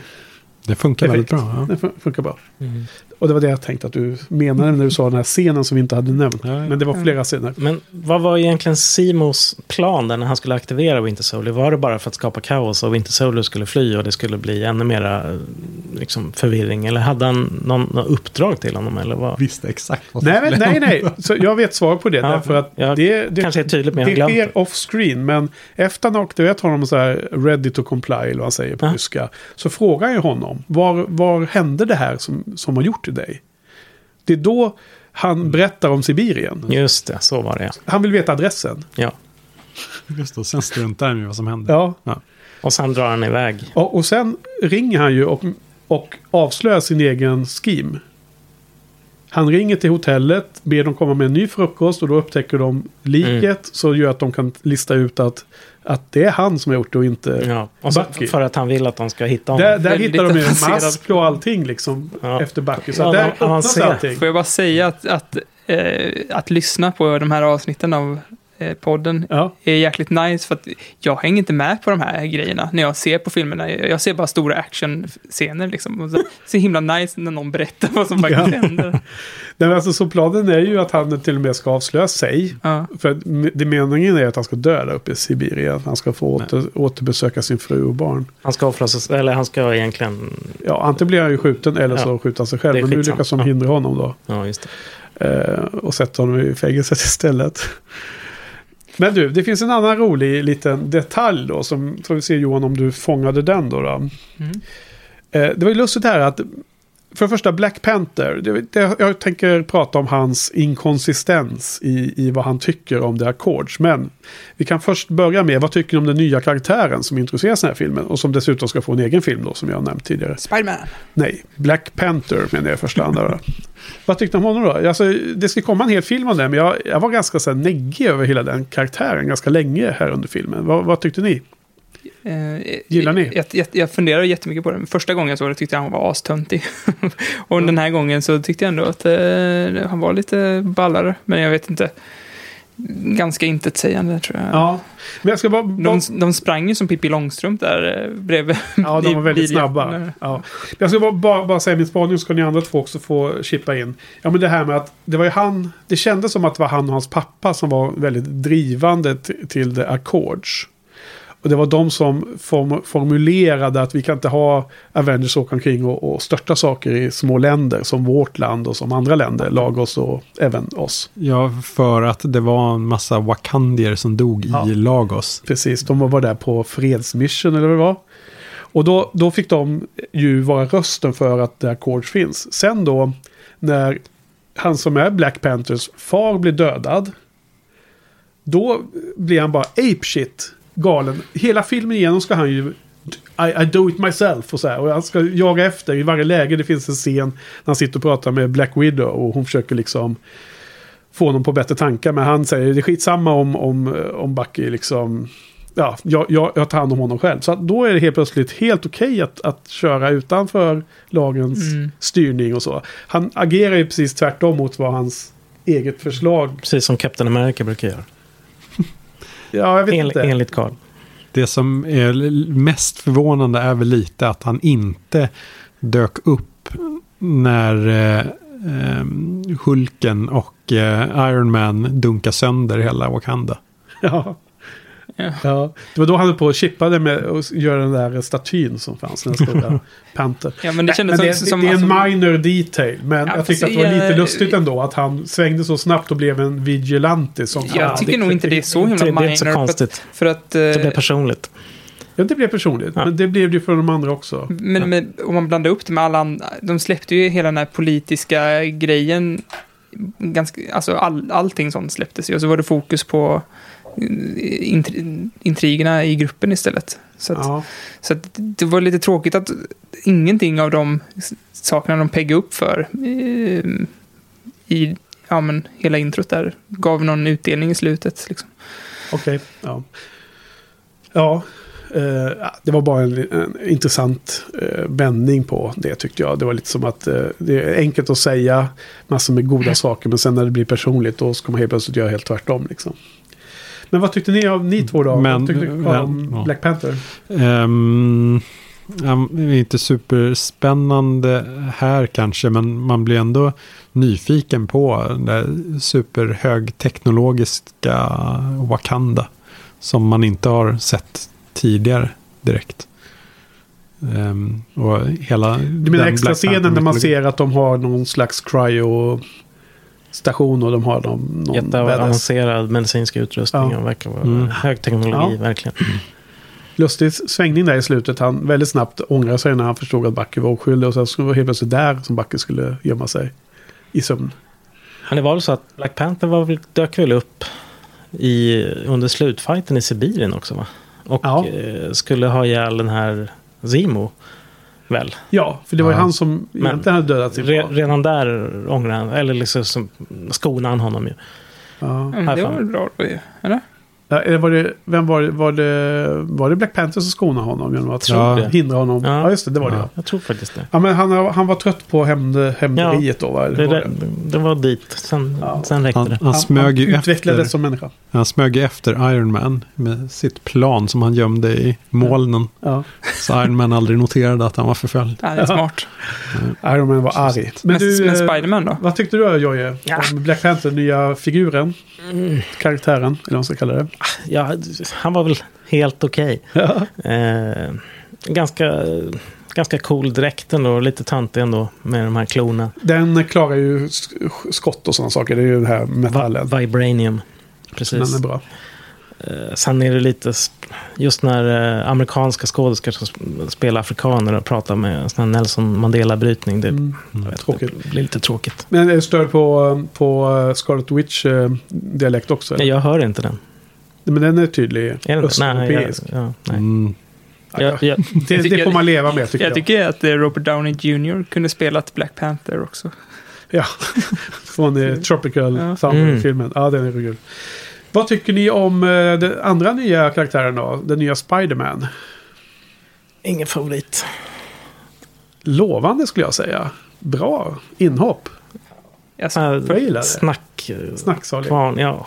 Är han lite sån då? Eller hur är han i tidningarna? Jo, jag tycker att det är rätt så charmigt att de lyckas få ut den biten att han skiljer sig så från alla andra genom att vara just en sån som hela tiden ska snacka under fighten och att alla andra kommenterar på det också. Det är lite småroligt. Ja, det är vanligtvis inte så här mycket snack i ett slagsmål. Ja. Men jag älskade också honom och jag hade peppat honom så himla hårt inför första gången jag såg den.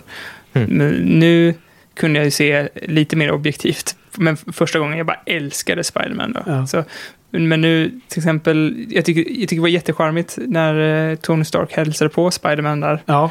Men, och Marisa Tomei dök upp där. Ja, men det var ju så det gillade jag inte att Tony Stark skulle hålla på och ragga på Spider-Mans ont. Han kunde inte låta bli. Ja, det var där lät han sin diet löpa mot lite väl. Det var väl där Biggus Dickus Tony Stark kom fram då. Särskilt om han hade gått och varit så ledsen över Pepper Potts tidigare under. Ja, nej, det skavde lite. Det var hans gamla Playboy-takter satt i. Ja, och så jag tyckte alltså, han var ju så himla charmig rakt igenom där. Han är britt egentligen, va? Tom Hollander heter han. En holländare. Ja. Ja, vad tyckte du? Ja, det har alla sagt. Ja, bra. Återkomma till en sak som du var störd på förra filmen, Carl. Magin och det. Hur tycker du att det funkar nu då? Med Scarlet Witch. Ingenting jämfört med Doctor Strange. Nej, det är det förvisso inte. Men nu är vi ändå i en mer grundad, världslig film fortfarande. Hur tycker du det funkar den här då? Ja, alltså, det passar ju fortfarande inte in riktigt. Nej.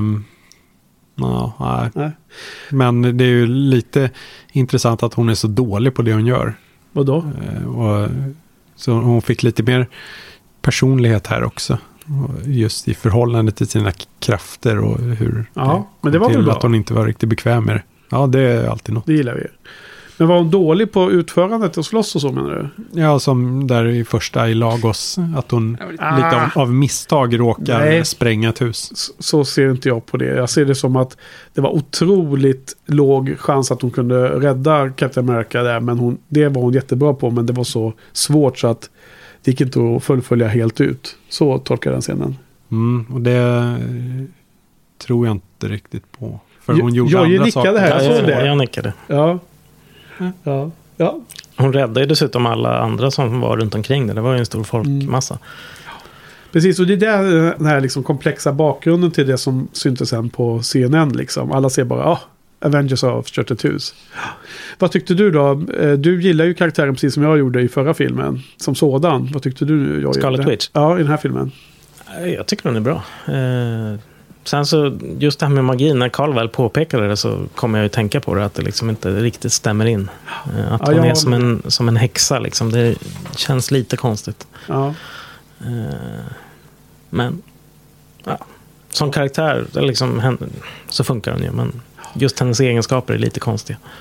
Ja, men jag gillar karaktären och jag tycker att jag har också låtit Carls kommentarer sjunka in lite och håller med om att det är klart att det blir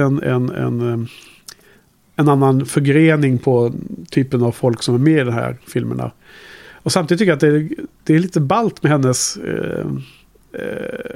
förmåga att skjuta eld, alltså blixtar eller vad det är, bollar av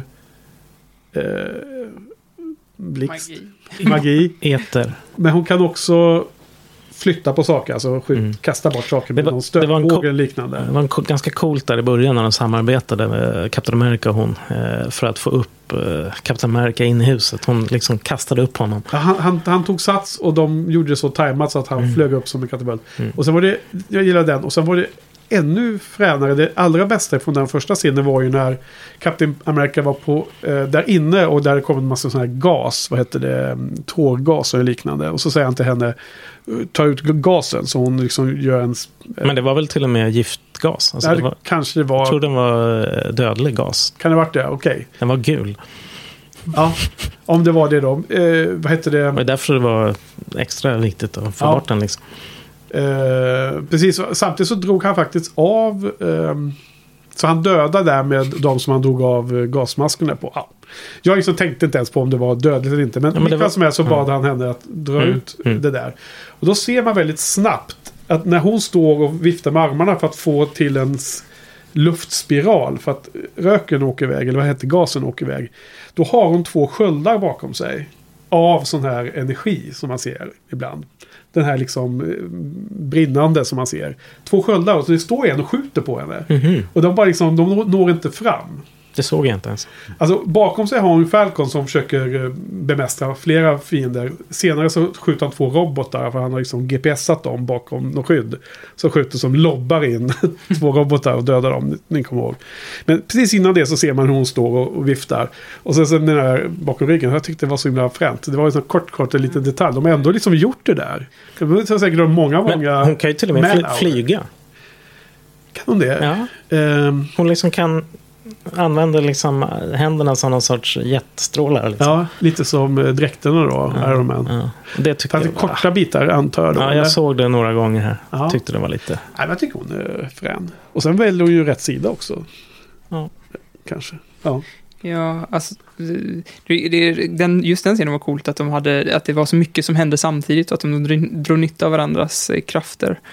Och jag stör mig inte heller så mycket på att hon var en häxa egentligen, för att kraften är inte så världsomvälvande liksom, så att hon styr handlingen med sina krafter. Då hade jag nog börjat... Så var det ju i och för sig i Ultron. Ja, det var så. Då kan jag förstå. Men jag kommer inte ihåg. Ja, men i Age of Ultron så påverkar hon verkligen handlingen, vad som hände. Hon förhäxade ju alla och gav dem konstiga visioner och de blev ju paranoida och hon kunde ju mentalt styra deras tankar liksom. Det var ju inte alls med i den här filmen. Ja. Mm. Nej, det var inte med här. Tror jag i alla fall. Nej, men att hon har ändå inte liksom så här gudomliga krafter så att det blir helt orimligt. Inte i Civil War i alla fall. Nej, jag säger hon hade möjligheten att göra den här grejerna mindfucket som vi kallar det. Mm. Men jag vet inte om hon styrde mer än att hon bara satte igång en process. Jag tror inte att hon var inne och liksom regisserade mardrömmarna sen mer. Fick jag aldrig en känsla för. Men det, sen glömde de att återbesöka den kompetensen mest. Nu var det mer så här rent mekaniskt som kunde skjuta saker och skjuta eld eller el eller vad det nu var. Lite som när Harry Potter började gå mot sitt slut och bara, man skjuter med trollstaven. Det är så det funkar. Ja, vad menar du? Hennes styrkor var inte så komplexa längre. Det var bara att hon sprutade lite magi med fingrarna liksom. Ja. Har ni koll på era notes? Vad har ni mer med er? Ja, hela General Ross presentation om varför de behöver kontrolleras. Så drar han lite exempel. Han visar upp New York och Washington och Sokovia och Lagos. Inte Wakanda, när Hulken och Iron Man hade hållit på och fightats, vilket väl är det tydligaste exemplet på att de är farliga.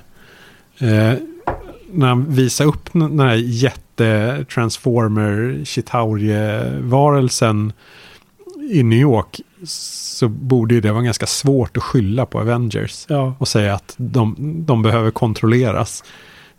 Lite samma sak med flygande Sokovia.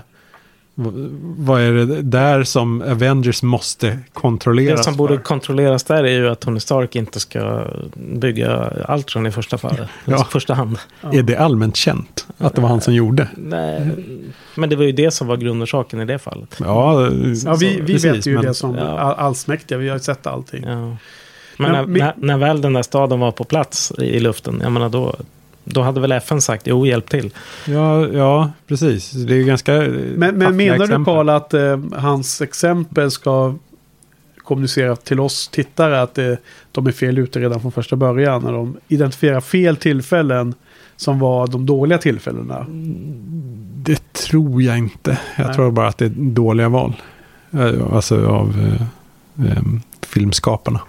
Ja, alltså jag tror inte att det är så jätteviktigt att de missar en, men om de har gjort det medvetet för att liksom påvisa att Ross inte fattar vad som borde vara tillfället då Avengers var farliga för allmänheten, då kunde det ha en poäng. Annars är det nog bara annars har det ingen betydelse liksom att han listar 4 istället för 5. Nej, men det är lustigt att han utelämnar det enda bra exemplet. Ja, exakt. Det är därför man undrar om det är meningen. Kanske. Och jag undrar om det var det som var din spaning.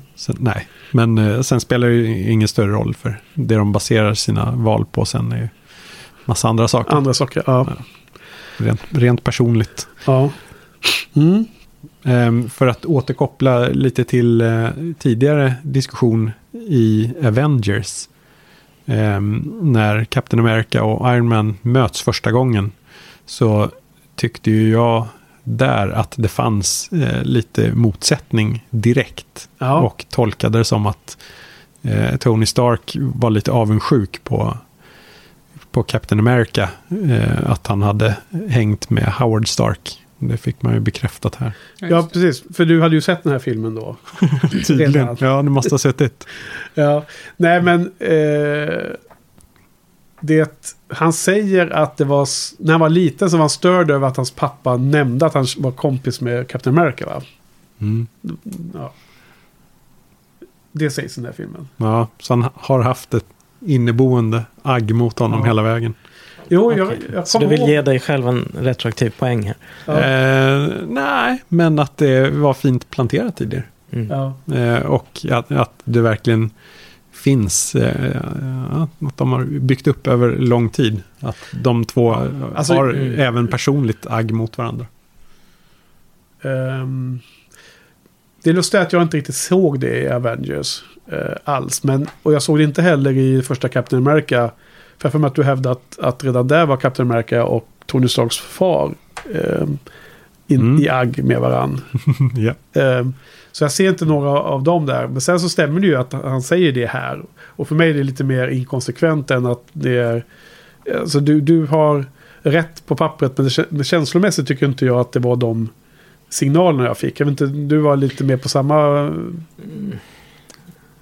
Hur var det du såg runt om? Jag för mig att du också undrade lite vad Carl menar med att de var ilska på varandra direkt i Avengers. Jag tolkade det mer som att de är olika personligheter. Inte att de liksom hyser agg mot varandra, utan mer att de är inte riktigt matchande personligheter. Nej, men det blir en intressant hemläxa till nästa gång man ser om de här signifikanta filmerna. Det finns ju helt klart vissa filmer som man kanske hellre ser om i den här listan än alla nästa gång. Att man får ha lite spaning på deras långa relation. För helt klart finns det ju en payoff här som är på något sätt underbyggd. Får man söka efter de signalerna. Ja, och det krävs ju verkligen att de är att det är en lite tryckkokare på särskilt Ironmans sida. För när han får den där informationen om hur hans föräldrar dog, så kan man ju tycka att det vore lämpligt att sansa sig lite. Men att han är så laddad där att han någonstans egentligen alltid har velat ta den här fighten. Ja, fast precis.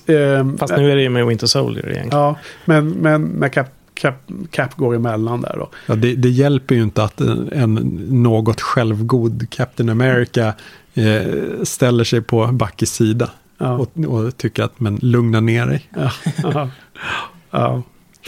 Ja, nej, det här är spännande. Och det är klart att gör de här signalerna övertydliga så blir de inte effektiva heller. Det måste ju komma ganska försiktigt, film efter film efter film, liksom att det finns en dissonans mellan dessa två viktiga karaktärer. De är ju ledarsfigurer, och det konstaterar vi redan i Avengers-snacket, att de tar ju över ledarskapet i gruppen vid olika tillfällen också. Och du jämförde någon gång att Tony Stark hade tagit lite Nick Furys roll till och med, medan Captain America uppenbarligen tar ledning för andra halvan av gänget. Så att ja, det är ju de två som är lagkaptenerna som väljer lag på skolgården. Yeah. Ja, har du några andra notes, Jojje? Något annat att tillägga? Slut på mina notes. Oh! Ja, du får skjuta in om du kommer på någonting live. Du då, Johan? Har du något på datorn där? Ja, alltså... Vad står det på datorn? Det står massa tecken. Men jag tänkte på den här scenen med... Så nu kanske jag bara droppar scener som är bra, som vi inte gillade när vi gjorde, men när han... Kanske en community cameo kanske du kan bjuda på. Ja, just det. Han och en till där han... The Dean, Jim Rash. Ja, precis. Ja. Men när han håller in helikoptern där, det är lite... Det är en Stallone-scen. Ja, men han verkligen så här spänner upp sina biceps liksom. Ja. Han är inte... Den gillar man inte riktigt. Eller? Jo, alltså jag gillar den scenen. Man gillar ju hans muskler. Jag ångrade mig. Ja, men jag gillar den. Var over the top och man fick se mycket muskler. Men det är nice. Ja, men det är sexigt. Men jag gillar den också därför att den slutar lite annorlunda än vad man kan tänka sig. Igen överraskar den lite. Ja, den slutar ju på exakt samma sätt som Helicarriers-scenen där. När de åker ner i vattnet, Bucky och han tillsammans. Mm. Ja, men det gör de ju också, ja. Men, precis, det är ju faktiskt en... spegling av den, återkomst till den. Men också det att när man ser en sån där, han är så stark och han håller helikoptern och sen så drar han tillbaka den och så får den landa och så kan han ta tag i skurken. Men det händer ju inte riktigt, utan vad som händer är att den bara kraschar helt brutalt och han nästan blir halshuggen av rotorn i stjärten på helikoptern. Ja, och så... Alltså det blir mycket mer våldsamt än man tänker sig. Precis när de nästan fryser scenbilden när han har musklerna spända som mest. Den skulle man rama in och sätta upp på väggen egentligen. Ja, den skulle man ha på toaletten i sovrummet. Men efteråt så blir det mycket annorlunda än vad man kanske tänker sig att en sån där typisk scen ska vara. Mm. Ja, men jag tänkte, det kändes jag fick så här kittlingar i min hals när han tog tag runt strupen på Rogers och bara lät honom följa med ner till vattnet. Ja. Han slår ut rutan på helikoptern, tar tag i hans hals och sen låter honom följa med mot döden eller vad man ska. Och sen är det då, fast det är den här gången Steve som räddar den andra ju. Det är tvärtom mot förra filmen. För då är det ju Bucky som räddar Steve. Det är ju en återkoppling också. Ja, så nu räddar han tillbaks. För han dyker upp en bit bort och sen flyr de ju undan, va? Sånt. Så de kommer undan. Han simmar upp under bron där. Simmat 50 meter under vattnet, ser ut så. Ja, jag kommer inte ihåg riktigt hur det avslutas. Ja, men det är en scen. Ja, det är en scen. Ja. Svårt att simma med den där armen kanske. Ja, han kanske också slog sig där när han landade. Mm. Han kanske kan... skitsamma. Ja. Bara en skitliten detalj. Det är när Daniel Brühl går runt i Rumänien eller vad fan det är. Nej, och det är ju Winter Soldier som går, eller vem det nu är. Det är ju oklart. Men det är Winter Soldier som är på köper frukt. Exakt. Ja, exakt. Det är ju han själv. Det är då han upptäcker att han är eftersökt när han läser tidningen. För han har ju ett ledmotiv som är så här. Det påminner lite om Oändliga historien, ledmotivet. Jaha, och, inte lagt märke till. Och, musik menar du nu? Ja. Ja, men jag noterade under Winter Soldier, den filmen, så varje gång Winter Soldier dyker upp så är det någon speciell typ av musik. Jag vet inte om det är samma. Jo, det är samma. Ja. Jag det var typ ledmotivet till Winter Soldier nästan. Mm. Ja. Så, och då lite så här läskigt. Ja. Ja, och då är det en ambulans som passerar i bakgrunden. Jag tyckte det var så himla snyggt. Och då är det dopplereffekten av den ambulansen gör att det låter som ledmotivet. Okay. Så jag tyckte det var så himla snyggt. Ja. Det låter som många timmar i klipparbete för att få in det här nu på rätt sätt. Som ingen har lagt märke till. Nej, men för mig menar jag att klippa det här avsnittet. Jaha, du menar så. Ja, men det känns... Ja. Jag måste slänga in de här vanliga. Vi måste ju ta tag på Stanley-cameon då. Tony Stank. Ja, brevbäraren i slutet så kommer en paket till Tony Stank. Jätterolig scen, tyckte jag. Ja, det måste vara det mesta cameon. Den var en roliga som attans. Vad var det han fick där? Då fick han brevet från Captain America. Och sen har vi då extra scenen. Bucky åker då till Black Panthers land och hamnar i en sån här cryobox. Han litar inte på sig själv. Precis. Han ska sova tills de har kommit på hur man ska ta ut monstret ur honom. Mm. Andra extra scenen, det var 2 den här gången. Och då är det ju hemma hos Peter Parker. Han har fått en gear. Han har fått prylar av Tony, va? Ja. Som vanligt så ger Tony massor med saker till de barn han gillar. Ja, och första gången jag såg det, när det stod den svarta texten Spider-Man will be back, då blev jag väldigt glad. Då började du kvittra lite. Ja, då var det nästan gåshud också. Okej, börjar vi närma oss nu eller? Eller Carl, har du någonting mer? Very not clear. Nej. Ja. Nej, men nu har vi faktiskt pratat länge om den här filmen. Den är ju jättebra. Ska vi dra betyg då? Du får börja, Carl. Vi tar det här från oss och laget runt. Ja. Lite isen. Mm, precis. 5-gradig skala. Ja, jag har tidigare någon gång satt 4,5 på den. Det känns alldeles för mycket.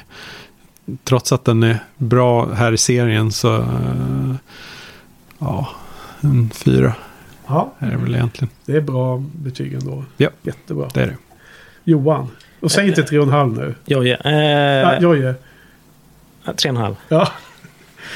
Det lät så på din beskrivning tidigare. Ja, men jag hade ju den som en 3 innan vi började podda. Okay. En rak 3. Men snacket här har gjort att den har höjt sig lite. Och just den där fighten på flygplatsen, när jag fick tänka lite på den. Och även sista fighten mellan Tony Stark och Captain America. Alltså, det blir 3,5. Ja. Jag kan inte sätta samma betyg som på Winter Soldier. Jag måste skilja dem. Mm. Även om man kan ha samma betyg och tycka att den ena är bättre än den andra. Absolut, inom samma betyg. Herregud, annars skulle det måste finnas väldigt många betyg. Ja. Så det finns ju absolut en viss längd, alltså volym av varje betygnivå som kan innehålla många olika filmer med en viss variation i hur bra de är. Okej, Johan då? Mm. Jag var faktiskt inne och kollade vad jag hade gett den förut. Och det var en 3. Aha. Och det är nog fortfarande en slight 3. Liksom. Okej. Det låter ju så lågt i mina öron. Alltså. Jag gav den också en 3. En rak vanlig 3 förra gången. Och nu är det ju efter andra titeln då som ni ska återbedöma. Men det är så. Nej, jag är ju stört förtjust i den här. Och 5 av 5 här då. Jippi! Ja. Gått i mål. Underbart. Ja. Så är det. Så 3 gånger sett den och den har vuxit varje gång skulle jag nog säga, så att det är också ett positivt tecken och det är värt någonting. Mm. Så är den här ännu bättre när du har sett alla tätt inpå nu? Ja, jag tycker att det du lyfter upp med den payoffen för hela storyn känns mer värdefull nu. Och det var en del som gör att den fortfarande känns väldigt fräsch. Jag såg den ganska nyligen. Det var ju inte så länge sedan vi poddade om det. Då såg jag ju det här kvällen före vi poddade andra gången. Gjorde jag. Eller Civil War? Nej. Jo. Jag såg den. Jag såg ju både Deadpool och Civil War. Ja, innan 2016. Innan vi poddade 2016-listan. Mm. Samma dag, alltså samma vecka eller någon dag innan. Så att jag har sett den ganska nyligen faktiskt. Mm. Men nog om det. Nu ska vi ta en paus och sen ska vi återkomma med Doctor Strange. Sista filmen av de här 14. Ja. How long have you been at Kamatage, Mr. Doctor? Mr. Doctor? It's strange. Maybe. Who am I to judge? Eller ja, nej. Nu kör vi vidare. Vi har redan börjat prata om kommande filmer. Men nu ska vi prata om kvällens andra film som är Doctor Strange som kom i november för mindre än ett år sedan. Och vad händer i den då? Kör en liten synopsis, Jojje. Ja, det här är Doctor Stranges origin story. Det handlar om Stephen Strange som är en blandning av Tony Stark och Dr. House kan man säga. Odräglig, briljant kirurg.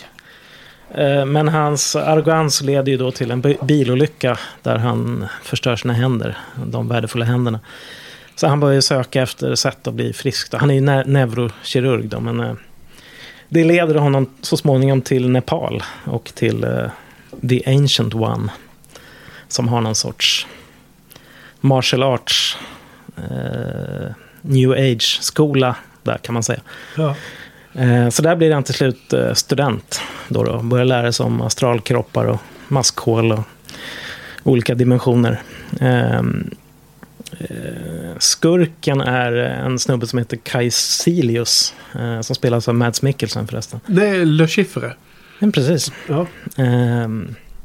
Det är en lärling till The Ancient One, som blivit ond då och vill utnyttja det här för mörka tankar och idéer. Han vill få evigt liv helt enkelt då, genom att åkalla en varelse som heter Dormammu. Ja. Och då, han vill få tillgång till the dark dimension, för att där kan man på något sätt få kraft och leva för evigt. Han vill egentligen att hela jorden ska bli en del av the dark dimension. Dormammu även kallas väl även the destroyer of worlds. Mm. Stephen Strange då, han är ju duktig då, visade sig. Han har lite problem i början. Han måste släppa allt han tror sig veta och bara ge sig för de här nya kunskaperna. När han väl då har förstått hur allting funkar så förvandlas han till Doctor Strange. Speciellt då efter han får den här en mystisk mantel som har eget liv, som han blir någon sorts... Mr. Doctor. Ja. Var det inte det han förvandlades till igen? Han var väl Doctor Strange? Precis. Och förvandlades till Mr. Doctor. Ja, precis. Så att tillsammans med The Ancient One och en annan snubbe som heter Mordo, så tar de upp kampen mot den här Kaisilius. Det som ställer till det lite, eller som man får reda på, är att The Ancient One, som spelas av Tilda Swinton för övrigt, hon har ju använt sig av den här Dark Dimension för att få förlänga sitt liv, så hon har väl levt i flera hundra år eller något sånt där. Så att där får vi förklaring till det. Det slutar med att Doctor Strange tar hjälp av en Infinity Stone, The Eye of Agamotto, ja. Som jag då tolkade är den här The Time Stone som Carl nämnde förra podden, va? Den gröna Infinity Stone. Fast den gröna skulle ju vara Soul Stone. Mm. Fast den känns ju som en Time Stone, den här, efter man utnyttjar den för att lura den här Dormammu in i någon evig tidsloop som gör att han blir otålig och sur och väljer att lämna jorden. Tidsloopsfilm detta. Ja. Ja. Det är väl i kortet ungefär det som händer. Mm. Sen har vi Rachel McAdams med också, som någon sorts före detta flickvän eller något till Doctor Strange. Mm. Ja. Ja, vad tycker vi om det här då? Får jag börja? Producent Johan. Första gången jag såg den här på bio så tyckte jag att det var så jävla coolt alltså. Och alltså, rent estetiskt är det så jävla häftigt. Så jag var ganska pepp på att se den här filmen nu. Mm. Men andra gången man ser den här filmen, fan vad dålig den var. Ja. Jättekonstigt. Alltså utan att se den på en stor skärm så är det ju verkligen ingenting det här. Jättemärkligt.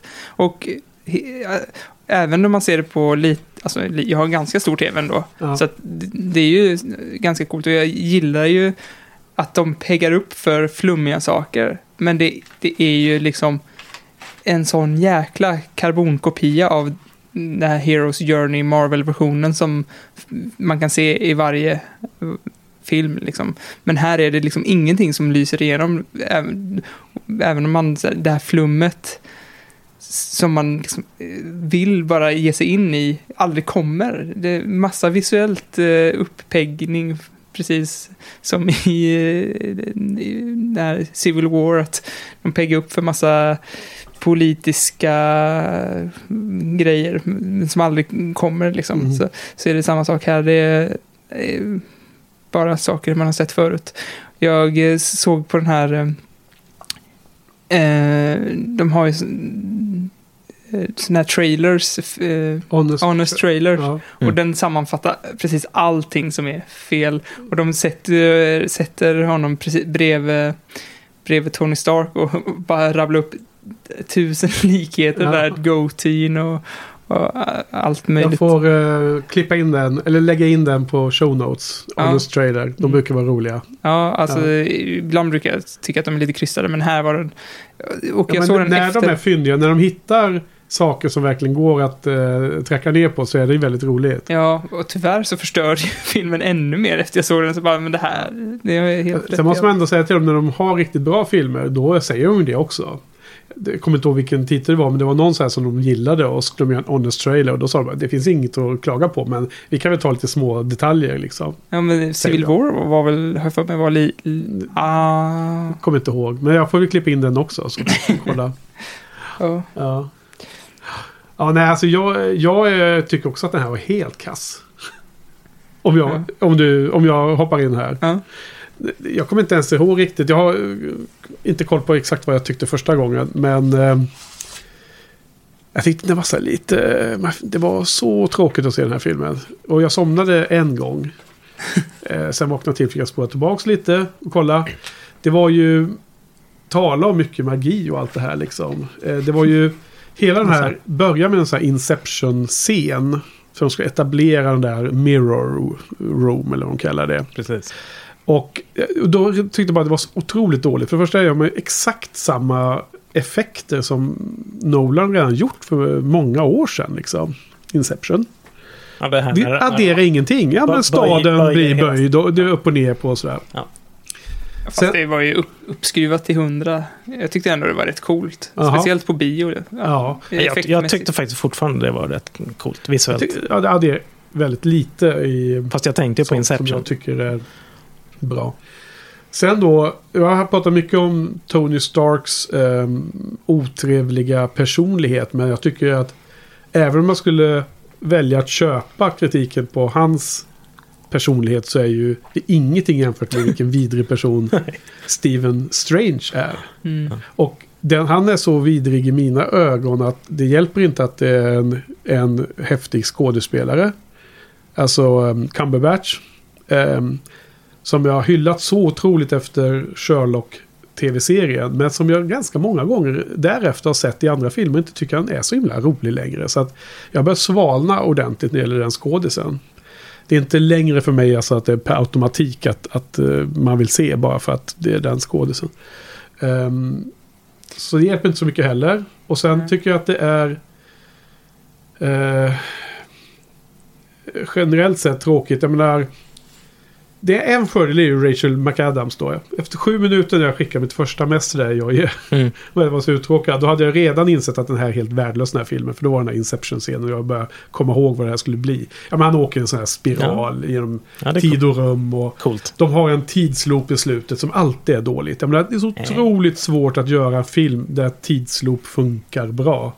Och här blir det bara helt pajigt tycker jag, med att det är något stort ansikte upp i någon space. Det var bra. Men inom 7 minuter som åtminstone sett Rachel McAdams, så då känner jag lite, ja men det finns ändå vissa saker som är förlåtande med den här filmen. Och hon är ju med flera gånger då, så då, varje gång så är det lite härligare då.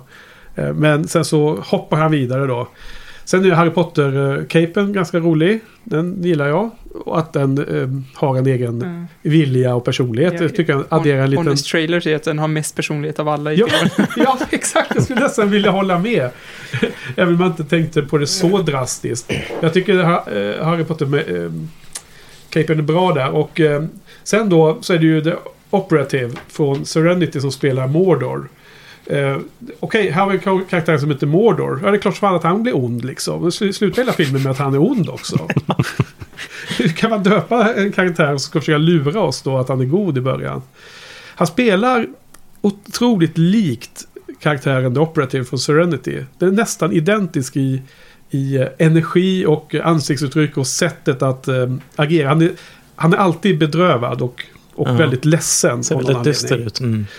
Han har ett väldigt stort allvar i sig. Han har en stor tyngd som tynger ner honom. Nu har jag så himla svårt med hans namn och uttalar det. Vad heter han egentligen? Chavitel Ejiofor. Ja, Chevetel, alltså jag vet inte ens hur man uttalar det, men han är ju bra tycker jag. Han är man köper karaktären väldigt tydligt. Alltså jag känner inte hans privata, skådespelarens privata persona som man kan känna till andra kända skådisar, och som kan man då lätt blanda ihop dem när de bara gör en för vek skådespelarinsats. Men den här skådespelaren har liksom ingen koll på. Jag ser bara hans karaktär, så det tycker jag är positivt. Så det var det. Bär med sig oket från 12 Years a Slave. Ja, men jag har inte sett den rackarns filmen. Okay.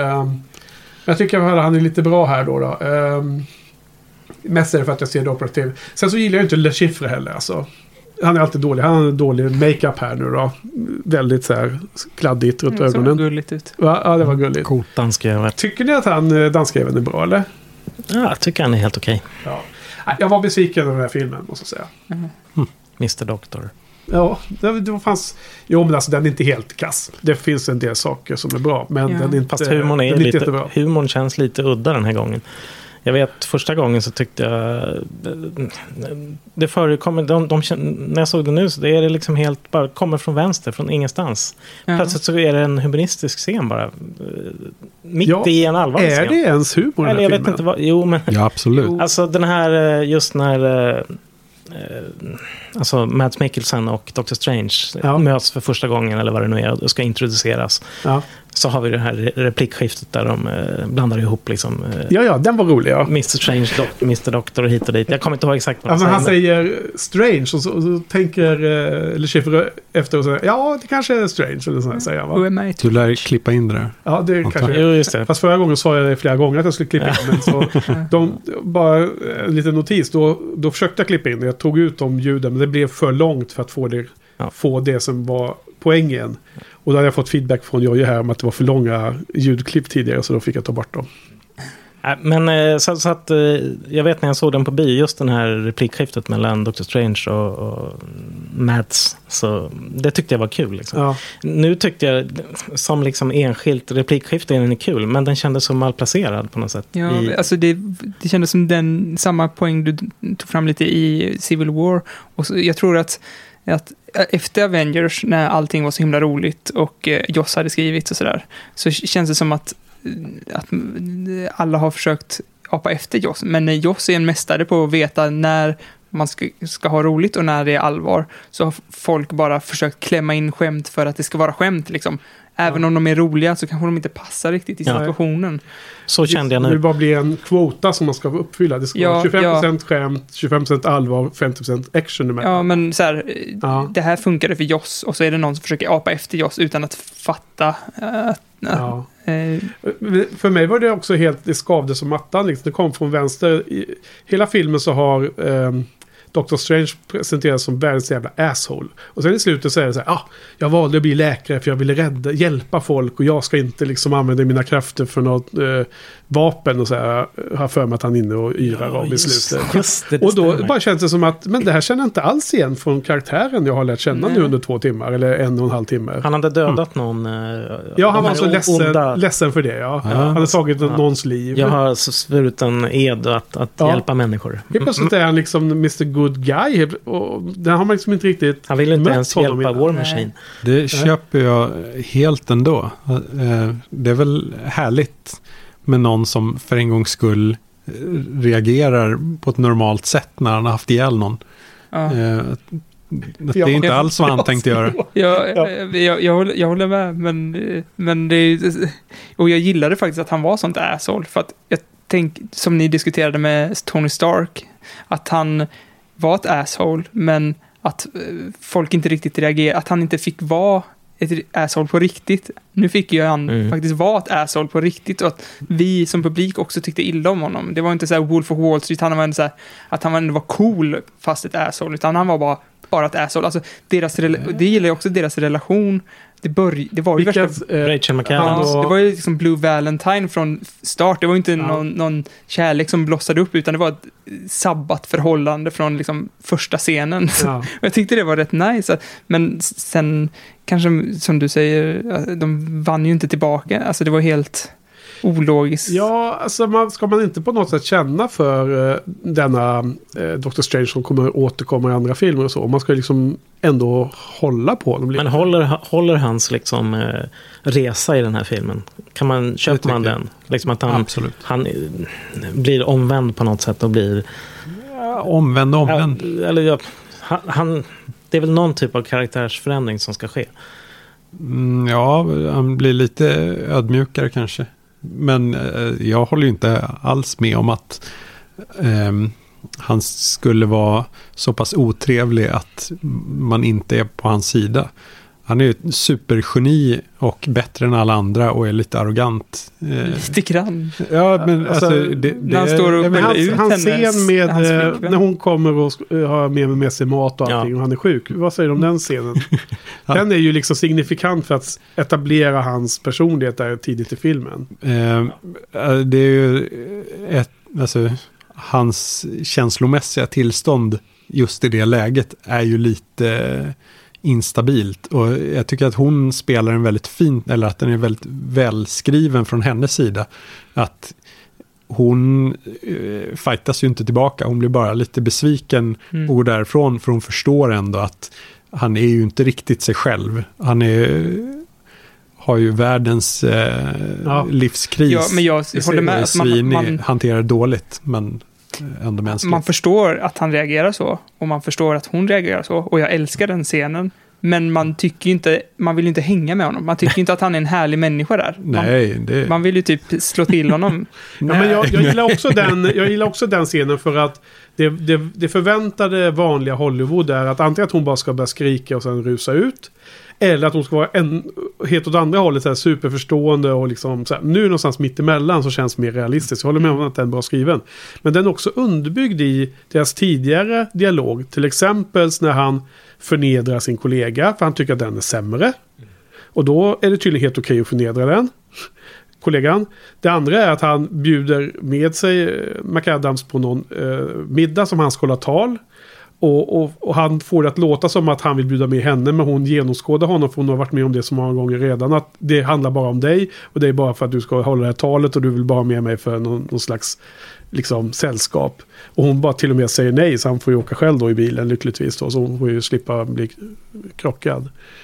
Jag tycker att alla de där scenerna leder upp till att han sen också, så fort han har det här motgången, eller motgången, det är ju ett jättestort slag mot honom givetvis, men när han har den down-perioden som är ett intressant läge att studera karaktären, så reagerar han ju så, alltså kombinerat med hans avskyvärda beteende när han är på topp med att han är avskyvärd när han är på botten, så blir det för mycket badwill för mig. Faktiskt. Ja. Och då blir svängningen inte... Man köper inte svängningen i slutet, för han är ju dessutom ett jäkla asshole när han håller på att träna sig, och han håller på fuckar med han bibliotekarien där, Wong eller vad han heter. Det var kul. Fast gör han det? Han norpar ju bara lite böcker. Ja, men det uttryckligen sagt att du får inte... Ja, nu är jag här. Nu ska du inte ta såna böcker under min watch. Men det skiter han ju i. Han är ju som Tony Stark, fast i kubik tycker jag nästan. Ja, och på tal om kubik så är ju det här magi i kubik. Så hur funkar det i MCU-filmserievärlden då, Carl, för dig? Ja, det är ju fascinerande att det här funkar så fantastiskt bra trots allt. Ja. Du gillar detta? Ja, det här gillar jag verkligen. Det är ju, alltså det etableras ju direkt att det här är en okänd sida av världen som de har lärt sig utforska. Alltså, det ligger ju mycket närmare Thor och Guardians of the Galaxy kanske än alla de andra. Så, och vi, har du tänkt på hur vi vet det? För att eftertext och allting är alltid de här guldfärgerna. Alla primära färger i hela filmen och inklusive eftertexterna är ju väldigt lika i Thor-filmerna, Doctor Strange och kanske också Guardians, fast det tänkte jag inte på. Men just det här med guld och de här det här regnet, det är inte silverstjärnor som regnar, utan det är guld, mycket mer guldfärg och så, precis som det är Thor. Ja, det var bara Just det. Fortsätt. Ja, och det är mer space, helt enkelt. Ja, precis. Och hela tonen i den är också mycket närmare då kanske Guardians of the Galaxy. Hela utseendet på något sätt. Vilket gör att trots att den är så pass följer formeln ganska strikt, så tycker jag att den blir annorlunda, att den kopplas fri från hela den där Iron Man och Captain America-biten. Världen. Mm. Och när jag nu såg den med den blicken istället, så kunde jag gilla den mycket mer än första gången. Aha. Och sen är det ju de där psykedeliska bitarna, tycker jag är helt fantastiska, att man vågar trycka in i en sån här mainstream jättebudgetfilm. Fast den går ju inte hela vägen. Jo, men att alltså det är ju... Det går som en spiral av det. När jag, händerna. Och, när jag, ja, precis. Händerna som växer ut ur fingertopparna är så tjusigt. Hela den sekvensen när Ancient One öppnar hans tredje öga. Bara, Big Lebowski. Ja, och bara ett par minuter av fullkomligt psykedeliska bilder bara. Ja, och hela den underbart. Scenen, jag håller med, man bara älskar det. Och så tänker man, nu jävlar kommer de följa upp det, inte bara på ett visuellt plan utan även på liksom, i storyn, att det också ska vara knasiga livsbetraktelser och teorier och grejer, men det är liksom... Och det blir ju så i slut. Bossfighten är ju... Alltså, det är det som gör hela filmen helt... Bossfighten, vad menar du då? Ja, hans tidsloop mot Dormammu. Den stora fighten, bossfighten. Ja, den är ju bäst i... av alla superhjältefilmer. Nästan alla. Alltså, jag håller med dig, men det är liksom crazy talk. Nu har folk blivit galna här. Det är 2 minuter av... Ja, men den är så otroligt nyskapande. Jag älskar. Det är bara för att du är van vid alla andra, att alla andra är bara att stå och puncha en ondingen i ansiktet tills han ger sig liksom. Ja, alltså, tänk om alla filmer kunde faktiskt ha ett slut som maker sense. Då hade ju den här är ju bra bara för att den faktiskt har ett slut. Alla andra är ju bara stå och slå på ondingen och sen få lite styrka av ingen anledning alls. Och sen, som alla, till och med Wonder Woman, som jag gillade väldigt mycket, är ju så här, stå och slå på en CGI-monster tills han ramlar ihop. Ja, tills han somnar. Liksom. Ja, den här är ju verkligen jämförd med Wonder Woman. Milda spoilers för den kanske. För alla superhjältefilmer ever. Ja, precis. Som på någonstans har sagt att de inte gillar våld, att de ska vinna med kärlek och så vidare. Ja. Och så dunkar de sönder dem på slutet. Ja. Så det är så helt underbart att den här slutar med rent icke-våld. Men du, slå på mig. Ja, alltså att han låter Dormammu döda honom upprepade gånger i all evighet, så förlorar båda. Det är så svårt att säga emot det när jag håller med. Jag gör inte det då. Och så tröttnar han där då lite måndag hela veckan. Mm. Ja. Så det är rent icke-våldseger. Det är så vackert. Fast sen skickar den ju alltså Mads Mikkelsens rollfigur och hans anhäng och blir glödande till helvetet. Ja. Det var ju vad de ville. Ja. Alltså, ja, i och för sig.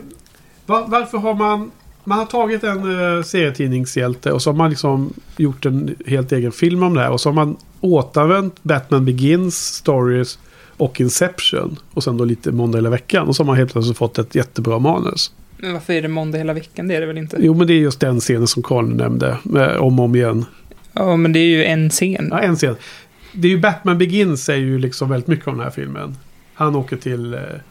vad heter det, till Heroes Journey. Himalaya, och lär sig om någon mästare som han sen måste fightas mot i slutet, och han lär sig massor mer. Han ska öppna glömma allt han har lärt sig, och han ska stå på isen eller stå ute i snön, Mount Everest, och göra liksom de här grejerna. Och sen kommer han tillbaks hem och är en mästare. Det är ju alla sköna gamla kung fu-filmer också. Kanske. Ja, absolut. Men tänkte ni inte på Batman Begins när ni såg filmen till och med? Ja, faktiskt inte den. Nej. Nej. Men du har ju rätt. Ja, du har helt rätt. Det var så länge sedan jag såg den. Jag såg om Batman-trilogin med en kompis som hade missat dem. Han hade småbarn hemma vid den tiden. Och de hade ju tappat alla tre. Var ju sämre än jag kommer ihåg dem. Mm. Tyvärr. Mm. Ja. Ja, men den var jättebra scener. Det var två scener som jag tyckte var pissbra. Och det var den.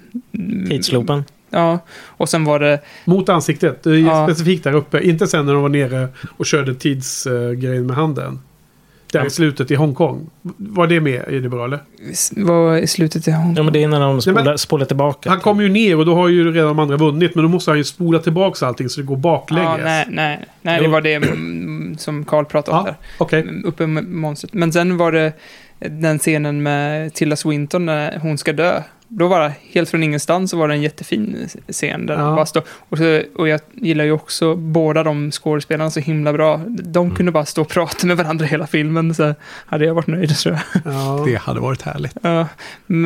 Och de har ju fått väldigt mycket kritik. Den här filmen har fått jättemycket kritik för whitewashningen av Tilda Swintons karaktär som är ju en sån Fu Manchu-karaktär igen i serietidningarna som asiatisk mästare, gubbe med långt vitt skägg. Ja. Du var från Irland sa de eller något sånt där va? Eller missförfattade jag det? Ja. Mm. Vad sa du? Irländsk tror jag hon skulle vara. Ja, keltisk. Ja, precis. Ja, och då har ju alltså regissören har ju satt sig i en lite konstig situation för att hade han tagit en asiatisk man så hade det ju varit en stereotyp av Guds nåde liksom. Och det hade inte varit himla bra. Och hade de bytt ut honom till en tjej så hade det varit en annan stereotyp som heter någonting... Dragon Lady. Exakt. Och då har de gjort till en vit... Alltså den vitaste människan de kunde hitta på jorden ungefär, Tilda Swinton. Så... Hon ser ut lite som en flintig Bowie i vissa lägen, känns det som. David Bowie. Tycker hon ser ut som en flintig Tilda Swinton. Ja, det också. Men hon ska vara lik någon så... Mm. Ja, för visst är det ändå bästa möjliga de kunde ha gjort det här. Det bästa är ju att inte exotifiera främmande kultur taget utan gjort en helt annan story. Bara lämnat den. Och så här. Fast alltså, som någon sån där guru som ändå behövs i den här historien va? Ja, de kanske inte skulle... baserat den på just den kulturen då. Men samtidigt så varför inte embracea istället för att bara liksom tycka att det är neggigt. Att ändå det finns olika historiska kulturarv som man kan ta in i populärkulturen. Ja, så kunde man också gjort. Ja. Nu blandar de ihop det lite, upp det lite för att träffa vissa checkboxar men de träffar inte alla och så blir det väldigt mycket snack efteråt. Mm. En quick fix som gick fel. Har vi nämnt vad regissören heter? Nej. Vad heter den? Scott Derrickson. Skräckfilmsmannen. Ja, just det. Ja, precis. Men jag har nog läst lite samma källmaterial som producent Johan har läst om hur han resonerade där kring det här med Tilda Swinton och Fu Manchu, Dragon Lady. Om det skulle vara en ung asiatisk tjej då hade det blivit så här... slash filmcast. De hade ju... Fanboy girl liksom, och det hade inte heller funkat så han var ute på minerad mark tyckte han liksom. Ja. Så det här var bästa han kunde göra tyckte han av situationen. Men det var ändå inget bra tyckte han. Ja, vill man ha en jättelång diskussion kan man lyssna på slash filmcast. De är väldigt insatta. Han är ju asiatisk. Han har ju jäkla bra koll på alla de här stereotyperna också. David Chang, ja. David Chang. Mm. Ja, men David är ju... Ja, han är också asiat. Ja. Men samtidigt... Och det är också väldigt viktigt för David, tydligt. Mm. Mm. Den här bibliotekarien Wong, han i serierna är egentligen någon sorts sån här teserverande betjänt som man säger.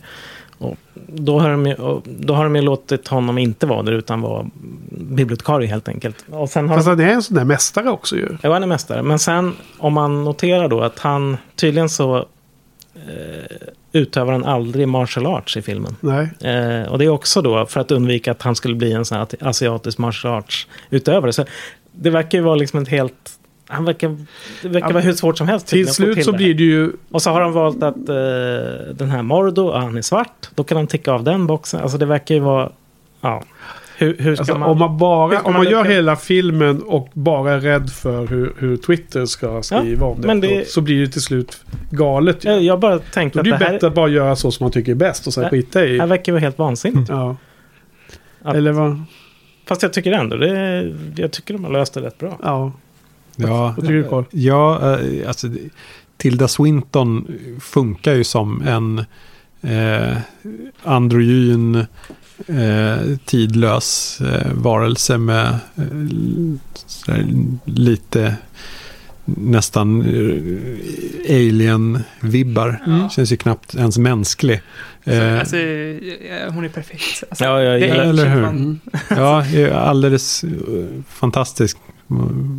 Lite sån här Orlando-arvet. Alltså, om man bara ser det ur filmens synpunkt så är det ju perfekt val, tycker jag. Mm. Sen statistiskt så är det för lite asiatisk representation. Ja.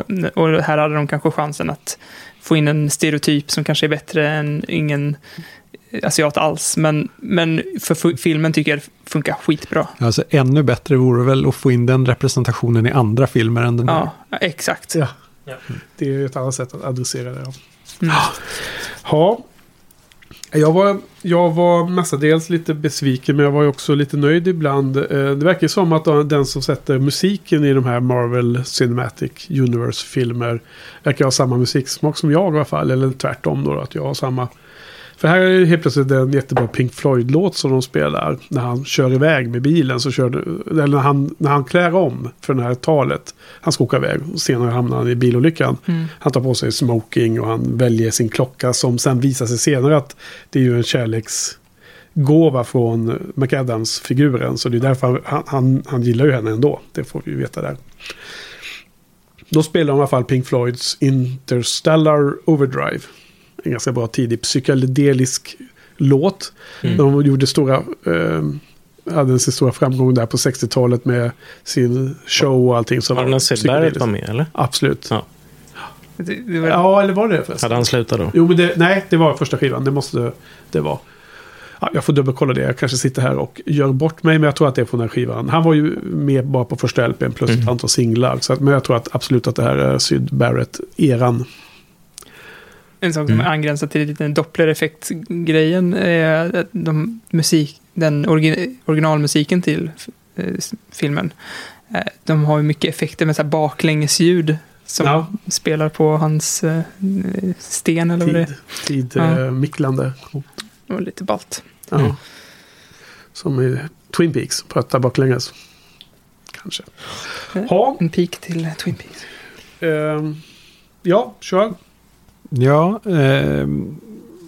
jag tycker att det känns lite att det är en skräckfilmsregissör i många av scenerna. Och att det funkar väldigt bra för den här.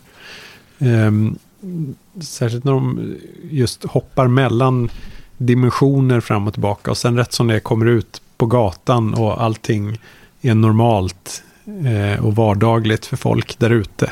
Och ofta där så jag tyckte att det kändes lite som en del skräckfilmer. Okej. Det var inget jag tänkte på faktiskt. Som en skräckfilm utan skräckeffekter. Ja.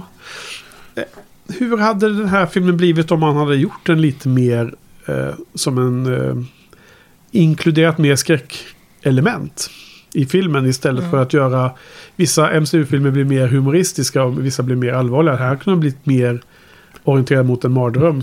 Det hade varit awesome. Verkligen. Det låter helt fantastiskt. Alltså, då hade det varit ungefär som X-Men Fox gör med både Deadpool där de gjorde en helt konstig sväng åt ena hållet och sen gjorde de Logan som en helt konstig sväng åt andra hållet. Mm. Här hade de ju kunnat tagit den här lite mer perifera figuren. Det är ju inte Captain America vi pratar om. Och så bara göra det som en nästan fullfjättrad skräckfilm. Tänk vad badass det hade varit. Istället för att trycka in skämt och humor. Ja. Igen. Psykedelisk skräckis. Ja, verkligen. Fast då hade de verkligen det hade nog varit svårt att sälja in hos producenterna. Men ändå när Joanna Robinson har koll på att Deadpool med sin jättelilla budget och sin absurda dialog och häftiga manus nästan blev nominerad som bästa film för Oscars förra året. Mm. Det tydligen inte var så långt ifrån. Men den satsar ju då på publikfriande snuskig humor och massa blodigt våld. Jo, absolut. Men du sa så här att det skulle vara så smalt, att det skulle vara så långt ifrån den här storskaliga mellanfåran, så visar ju Fox med de här senaste titlarna att det går att lyckas även med när man är ute på kanten. Fast jag tycker att det där är publikfriande. Ja, du menar så. Jag tror inte att det är i Hollywood. De som sitter på pengarna ser inte det som en självklar hit. Och det var ju, bakgrunden till Deadpool var ju att de skrev ett manus som de sen kasserade för de insåg själva att det blev blaj av en barntillåten Deadpool-film. Och sen så sa några folk att då gör vi den här, då får vi chans att göra den här för en liten budget på ren chansning liksom. Ja, men den står ju utanför något eget universum och där är det väl just pengar som har styrt. Här är det ju en mans vision som följer genom hela MCU. Så, och det är, då är det ju han som bestämmer. Ja. Han har väl Kevin Feige, producenten, överproducenten. Precis. Ja. Han har väl någon han rapporterar till också, men är det Gud? Slutligen är det Gud som hand om Disney där. Ja. Ja. Det var bara en idé, men jag hade tyckt att det varit coolt i alla fall. Det hade varit vågat och bra. Jag tror ju helt enkelt att väldigt många nya saker i Hollywood misslyckas och så glömmer alla av det, men de gångerna det lyckas och ändra på som är game changers, introducera något nytt liksom, då blir de sådana klassiker och så otroligt viktiga stöttepelare i hela framtiden i film. Doctor Strange hade ju kunnat vara en Logan som står utanför MCU. Ja, det hade varit ascoolt. Involverade honom ändå på något sätt sen, men ändå tar den här risken, chansen på vägen. Jag menar, om de ser att det funkar så kan de ju efterhandskonstruera att men det var, han är med i MCU.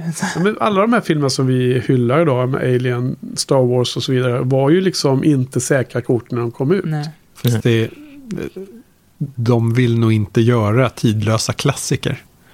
De vill göra miljarders med dollar. Med dem menar du? Producenterna. De onda. Feige. Ja, precis. Men jag tror att Feige har Disney. Nog någon slags konstnärlig vision ändå. Ja. Karl har ju teorin att han bara väljer regissörer som jag säger också. Ja. Men jag kan hålla med om det. Ofta är det verkligen så. Mer eller mindre. Liksom, annars får de ju sluta.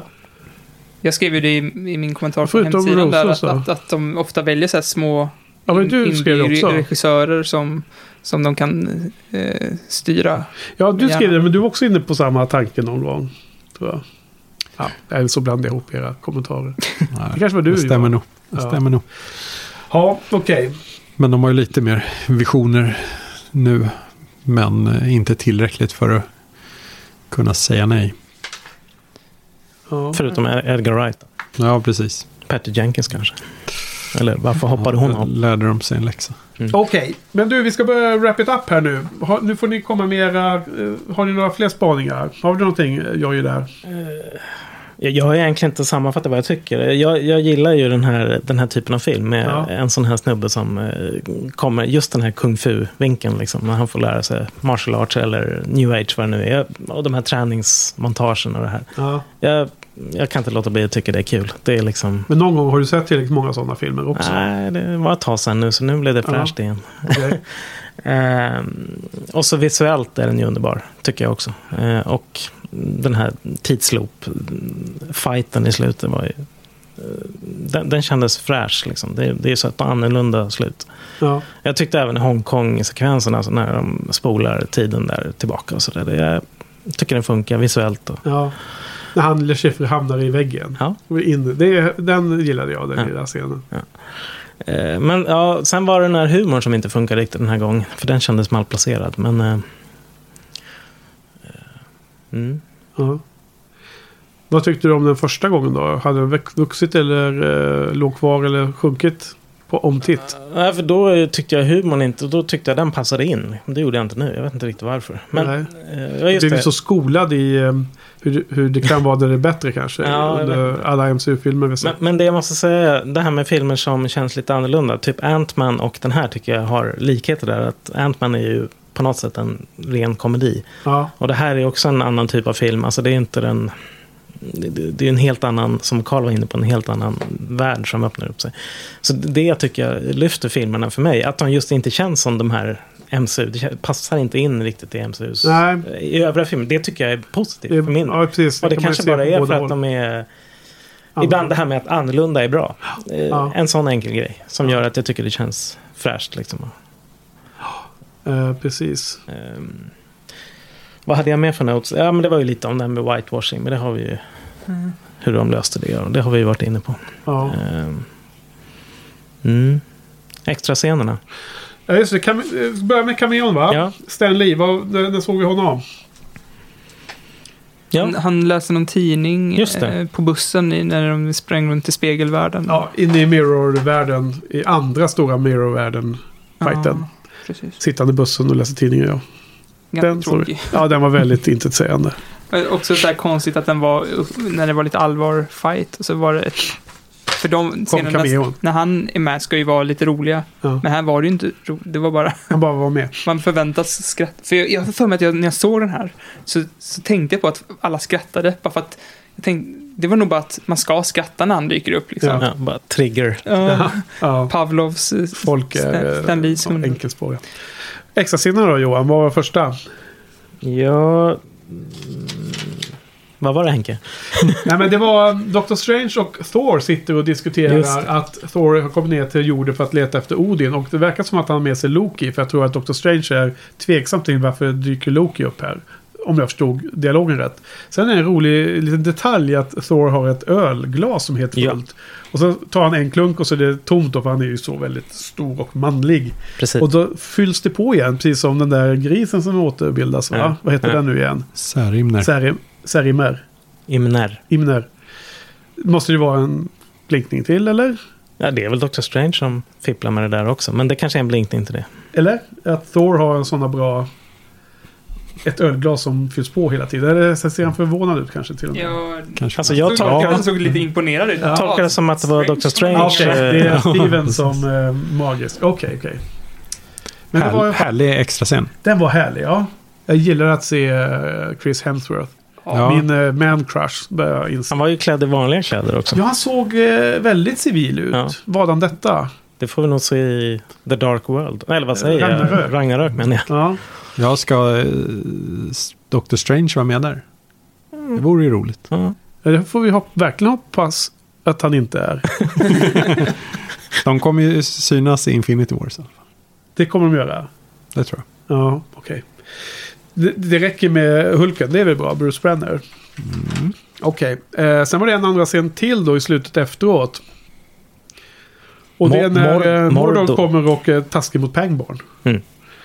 Som känns helt meningslöst också. Så himla taskigt. Ja. Men han är ond nu och han vill förgöra alla trollkarlarna på jorden. Ja. Säger han, va? Eller han säger att det är för många. Sorcerers. Det ska nog bara vara han, kanske. Ja. Så han har blivit en ond man nu. Eller? Så han kommer. Det är frågan om han är med sen. Som någon bad guy. Jag tyckte nog att det blev lite ett ljussken från magen som kom ut. Det var själva magiförmågan eller... kraften där tyckte jag var ganska bra. Jag fattade aldrig riktigt vad han hade gjort. Ja, men Pangborn, han var ju egentligen inte botad, utan han använde ju magi för att hela tiden liksom, hålla upp liksom, sina nerver ihop liksom, med hjälp av magi. Vi har ju inte nämnt honom alls, men han var ju ganska ointressant. Ja. I den här världen finns det ju sådana tillfällen där de Winter Soldiers fick ju... Captain America till början med fick ju en vätska i sig av vad heter han? Tony Starks pappa. Howard. Och blir han jättestark. Och sen finns det ju Winter Soldier-typerna får någon annan vätska i sig och blir starkare. Så att inte Doctor Strange kan få någon sån behandling så att hans händer blir bättre. Och dem. Men det har de helt glömt av. Militära hemligheter. Ja. Som, de experimenten har väl aldrig riktigt blivit mainstream. Nej. Utan det är misslyckade experiment. Okay. På supersoldater. Och det finns liknande saker som händer i Agents of Shield, tv-serien. Ah, ja. Skitsamma, vi behöver inte komma in på detaljer där. Det var extra scener i alla fall. Ja, okej. Okay.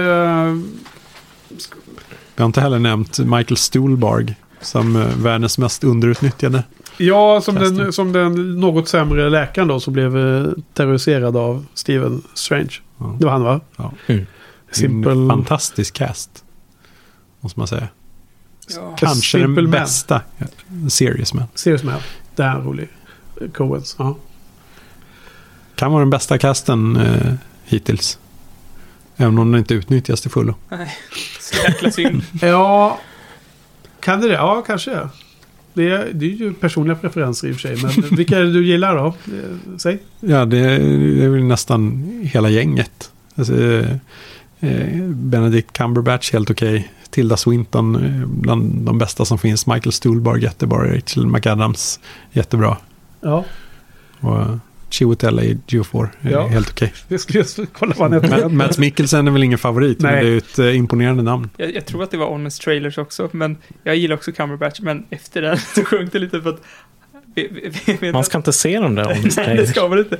Cumberbatch spelar han Mombur, CGI-monstret uppe i himlen. Ja, Dormammu. Och man får se dem krypa runt på golvet med sån här morphsuit och bollar liksom för att han ska capture. Dum. Det ser så jäkla roligt ut. Ja. Man tappar all respekt för Cumberbatch. Ja. Han tappat det helt där. Det får folk klicka på show notes. Ja. Ja. Men om vi ska börja säga betyg så kan jag börja. Jag tyckte att det var en 2,5. Oj så. Mm. Det var ändå högre än jag. Ja, kanske så. Befarade. Det finns vissa saker som... Men jag har inte gått in på alla detaljer. Johan? Ja, jag säger också 2,5. Men alltså, scenen med Dormammu 5 av 5. Alltså hela introt att han är en sån jävla douchehole är ju också 5 av 5. Det är ju liksom Blue Valentine i en Marvel-film. Men sen lyckas de inte vända hans karaktär till något bra. De gör inget bra av det i slutet. Och alla löften som ges eller som ges i början, ingenting infrias eller knyts ihop. Förutom Dormammu-scenen i slutet där. Ja. Så, det är lite som de här Buffy-avsnitten med bra idé och dåligt genomförande. Ja. Väldigt så. Ja. På tal om Buffy så skakar han på sin hand precis som Sanders skakar på korset när det inte funkar mot Willow. När hon skakar Steven Strange på handen. Ja, handen funkar liksom inte.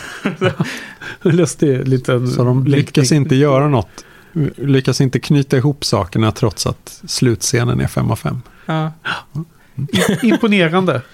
Ja, alltså CGI-monstret är ju bara en tråd av massa trådar som skickas iväg i början där. Hela hans karaktärsutveckling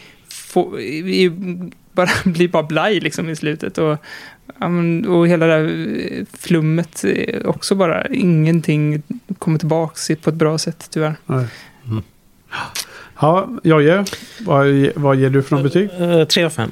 Ja. Ja, jag är nöjd med så. Ja. Hela skalan här. Jag är lite besviken på mig själv att jag inte kan ha liksom lite mer digitala betyg liksom, utan hamnar i den här mittfåran. Det är lite tråkigt. Okay. Men det är verkligen en film som första gången är mycket mer häftigare än andra gången man ser den. Mm. Ja, Carl, du får sista ordet. Ja, den var ju skön att se i 3D vill jag minnas. Den var lite spektakulär. Okay. Kan vara en av få som faktiskt funkar i 3D. Ja. Eller att man får ut något mer. Precis. Det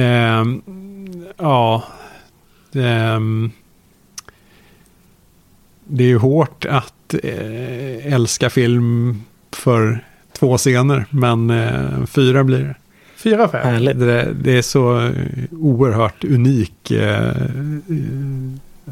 att icke-våldet får segra. Ja. Det är värt mycket. Suveränt. Då täcker vi ändå in en stor del av 60% av betygsskalan. Vi lyckas ändå komma in mellan 2 och 4 den här gången. Men då är vi klara med den filmen också. Jättekul. Så Vi har hållit på länge. Vi ska börja wrap it up här. Nu har vi täckt in de 14 filmerna. Tiden går fort. Ja, det är helt otroligt. Och vi har sett dem i en rask takt, vilket har adderat till upplevelsen, tror jag. Nästa måndag så blir det sista avsnittet av podden för den här säsongen, då vi ska sammanfatta den här MCU-poddningen och poddningen generellt sett och allting. Får ni fundera på, Carl och Johan, hur ni har tyckt att det här har varit. Och vi ska köra våra topplistor på de här 14 filmerna. Vi kommer väl ha en struktur där vi kanske fokuserar mest på våra favoriter och kör de lägre placeringarna lite snabbare. Vi återkommer till det. Och sen ska vi väl nämna lite om vad vi tyckte om Guardians volym 2 som vi har hunnit se under den här poddningen faktiskt. Var det. Och så. Men det är nästa måndag, så att ja. Så har ni några avslutande ord ni vill dela med er med lyssnarna? Är ni nöjda? Pratat klart? Ja. Ja. Johan har gått och lagt sig redan. Men tack för att du kom och hälsade på oss. Tack för att jag fick komma. Ja, det är roligt att ha Buffy-podden Johan här på besök, tycker jag. Okej då, men då säger vi tack Johan. Tack Jojje. Tack Carl. Tack Henke. Tack Jos. Tack för oss. Slut.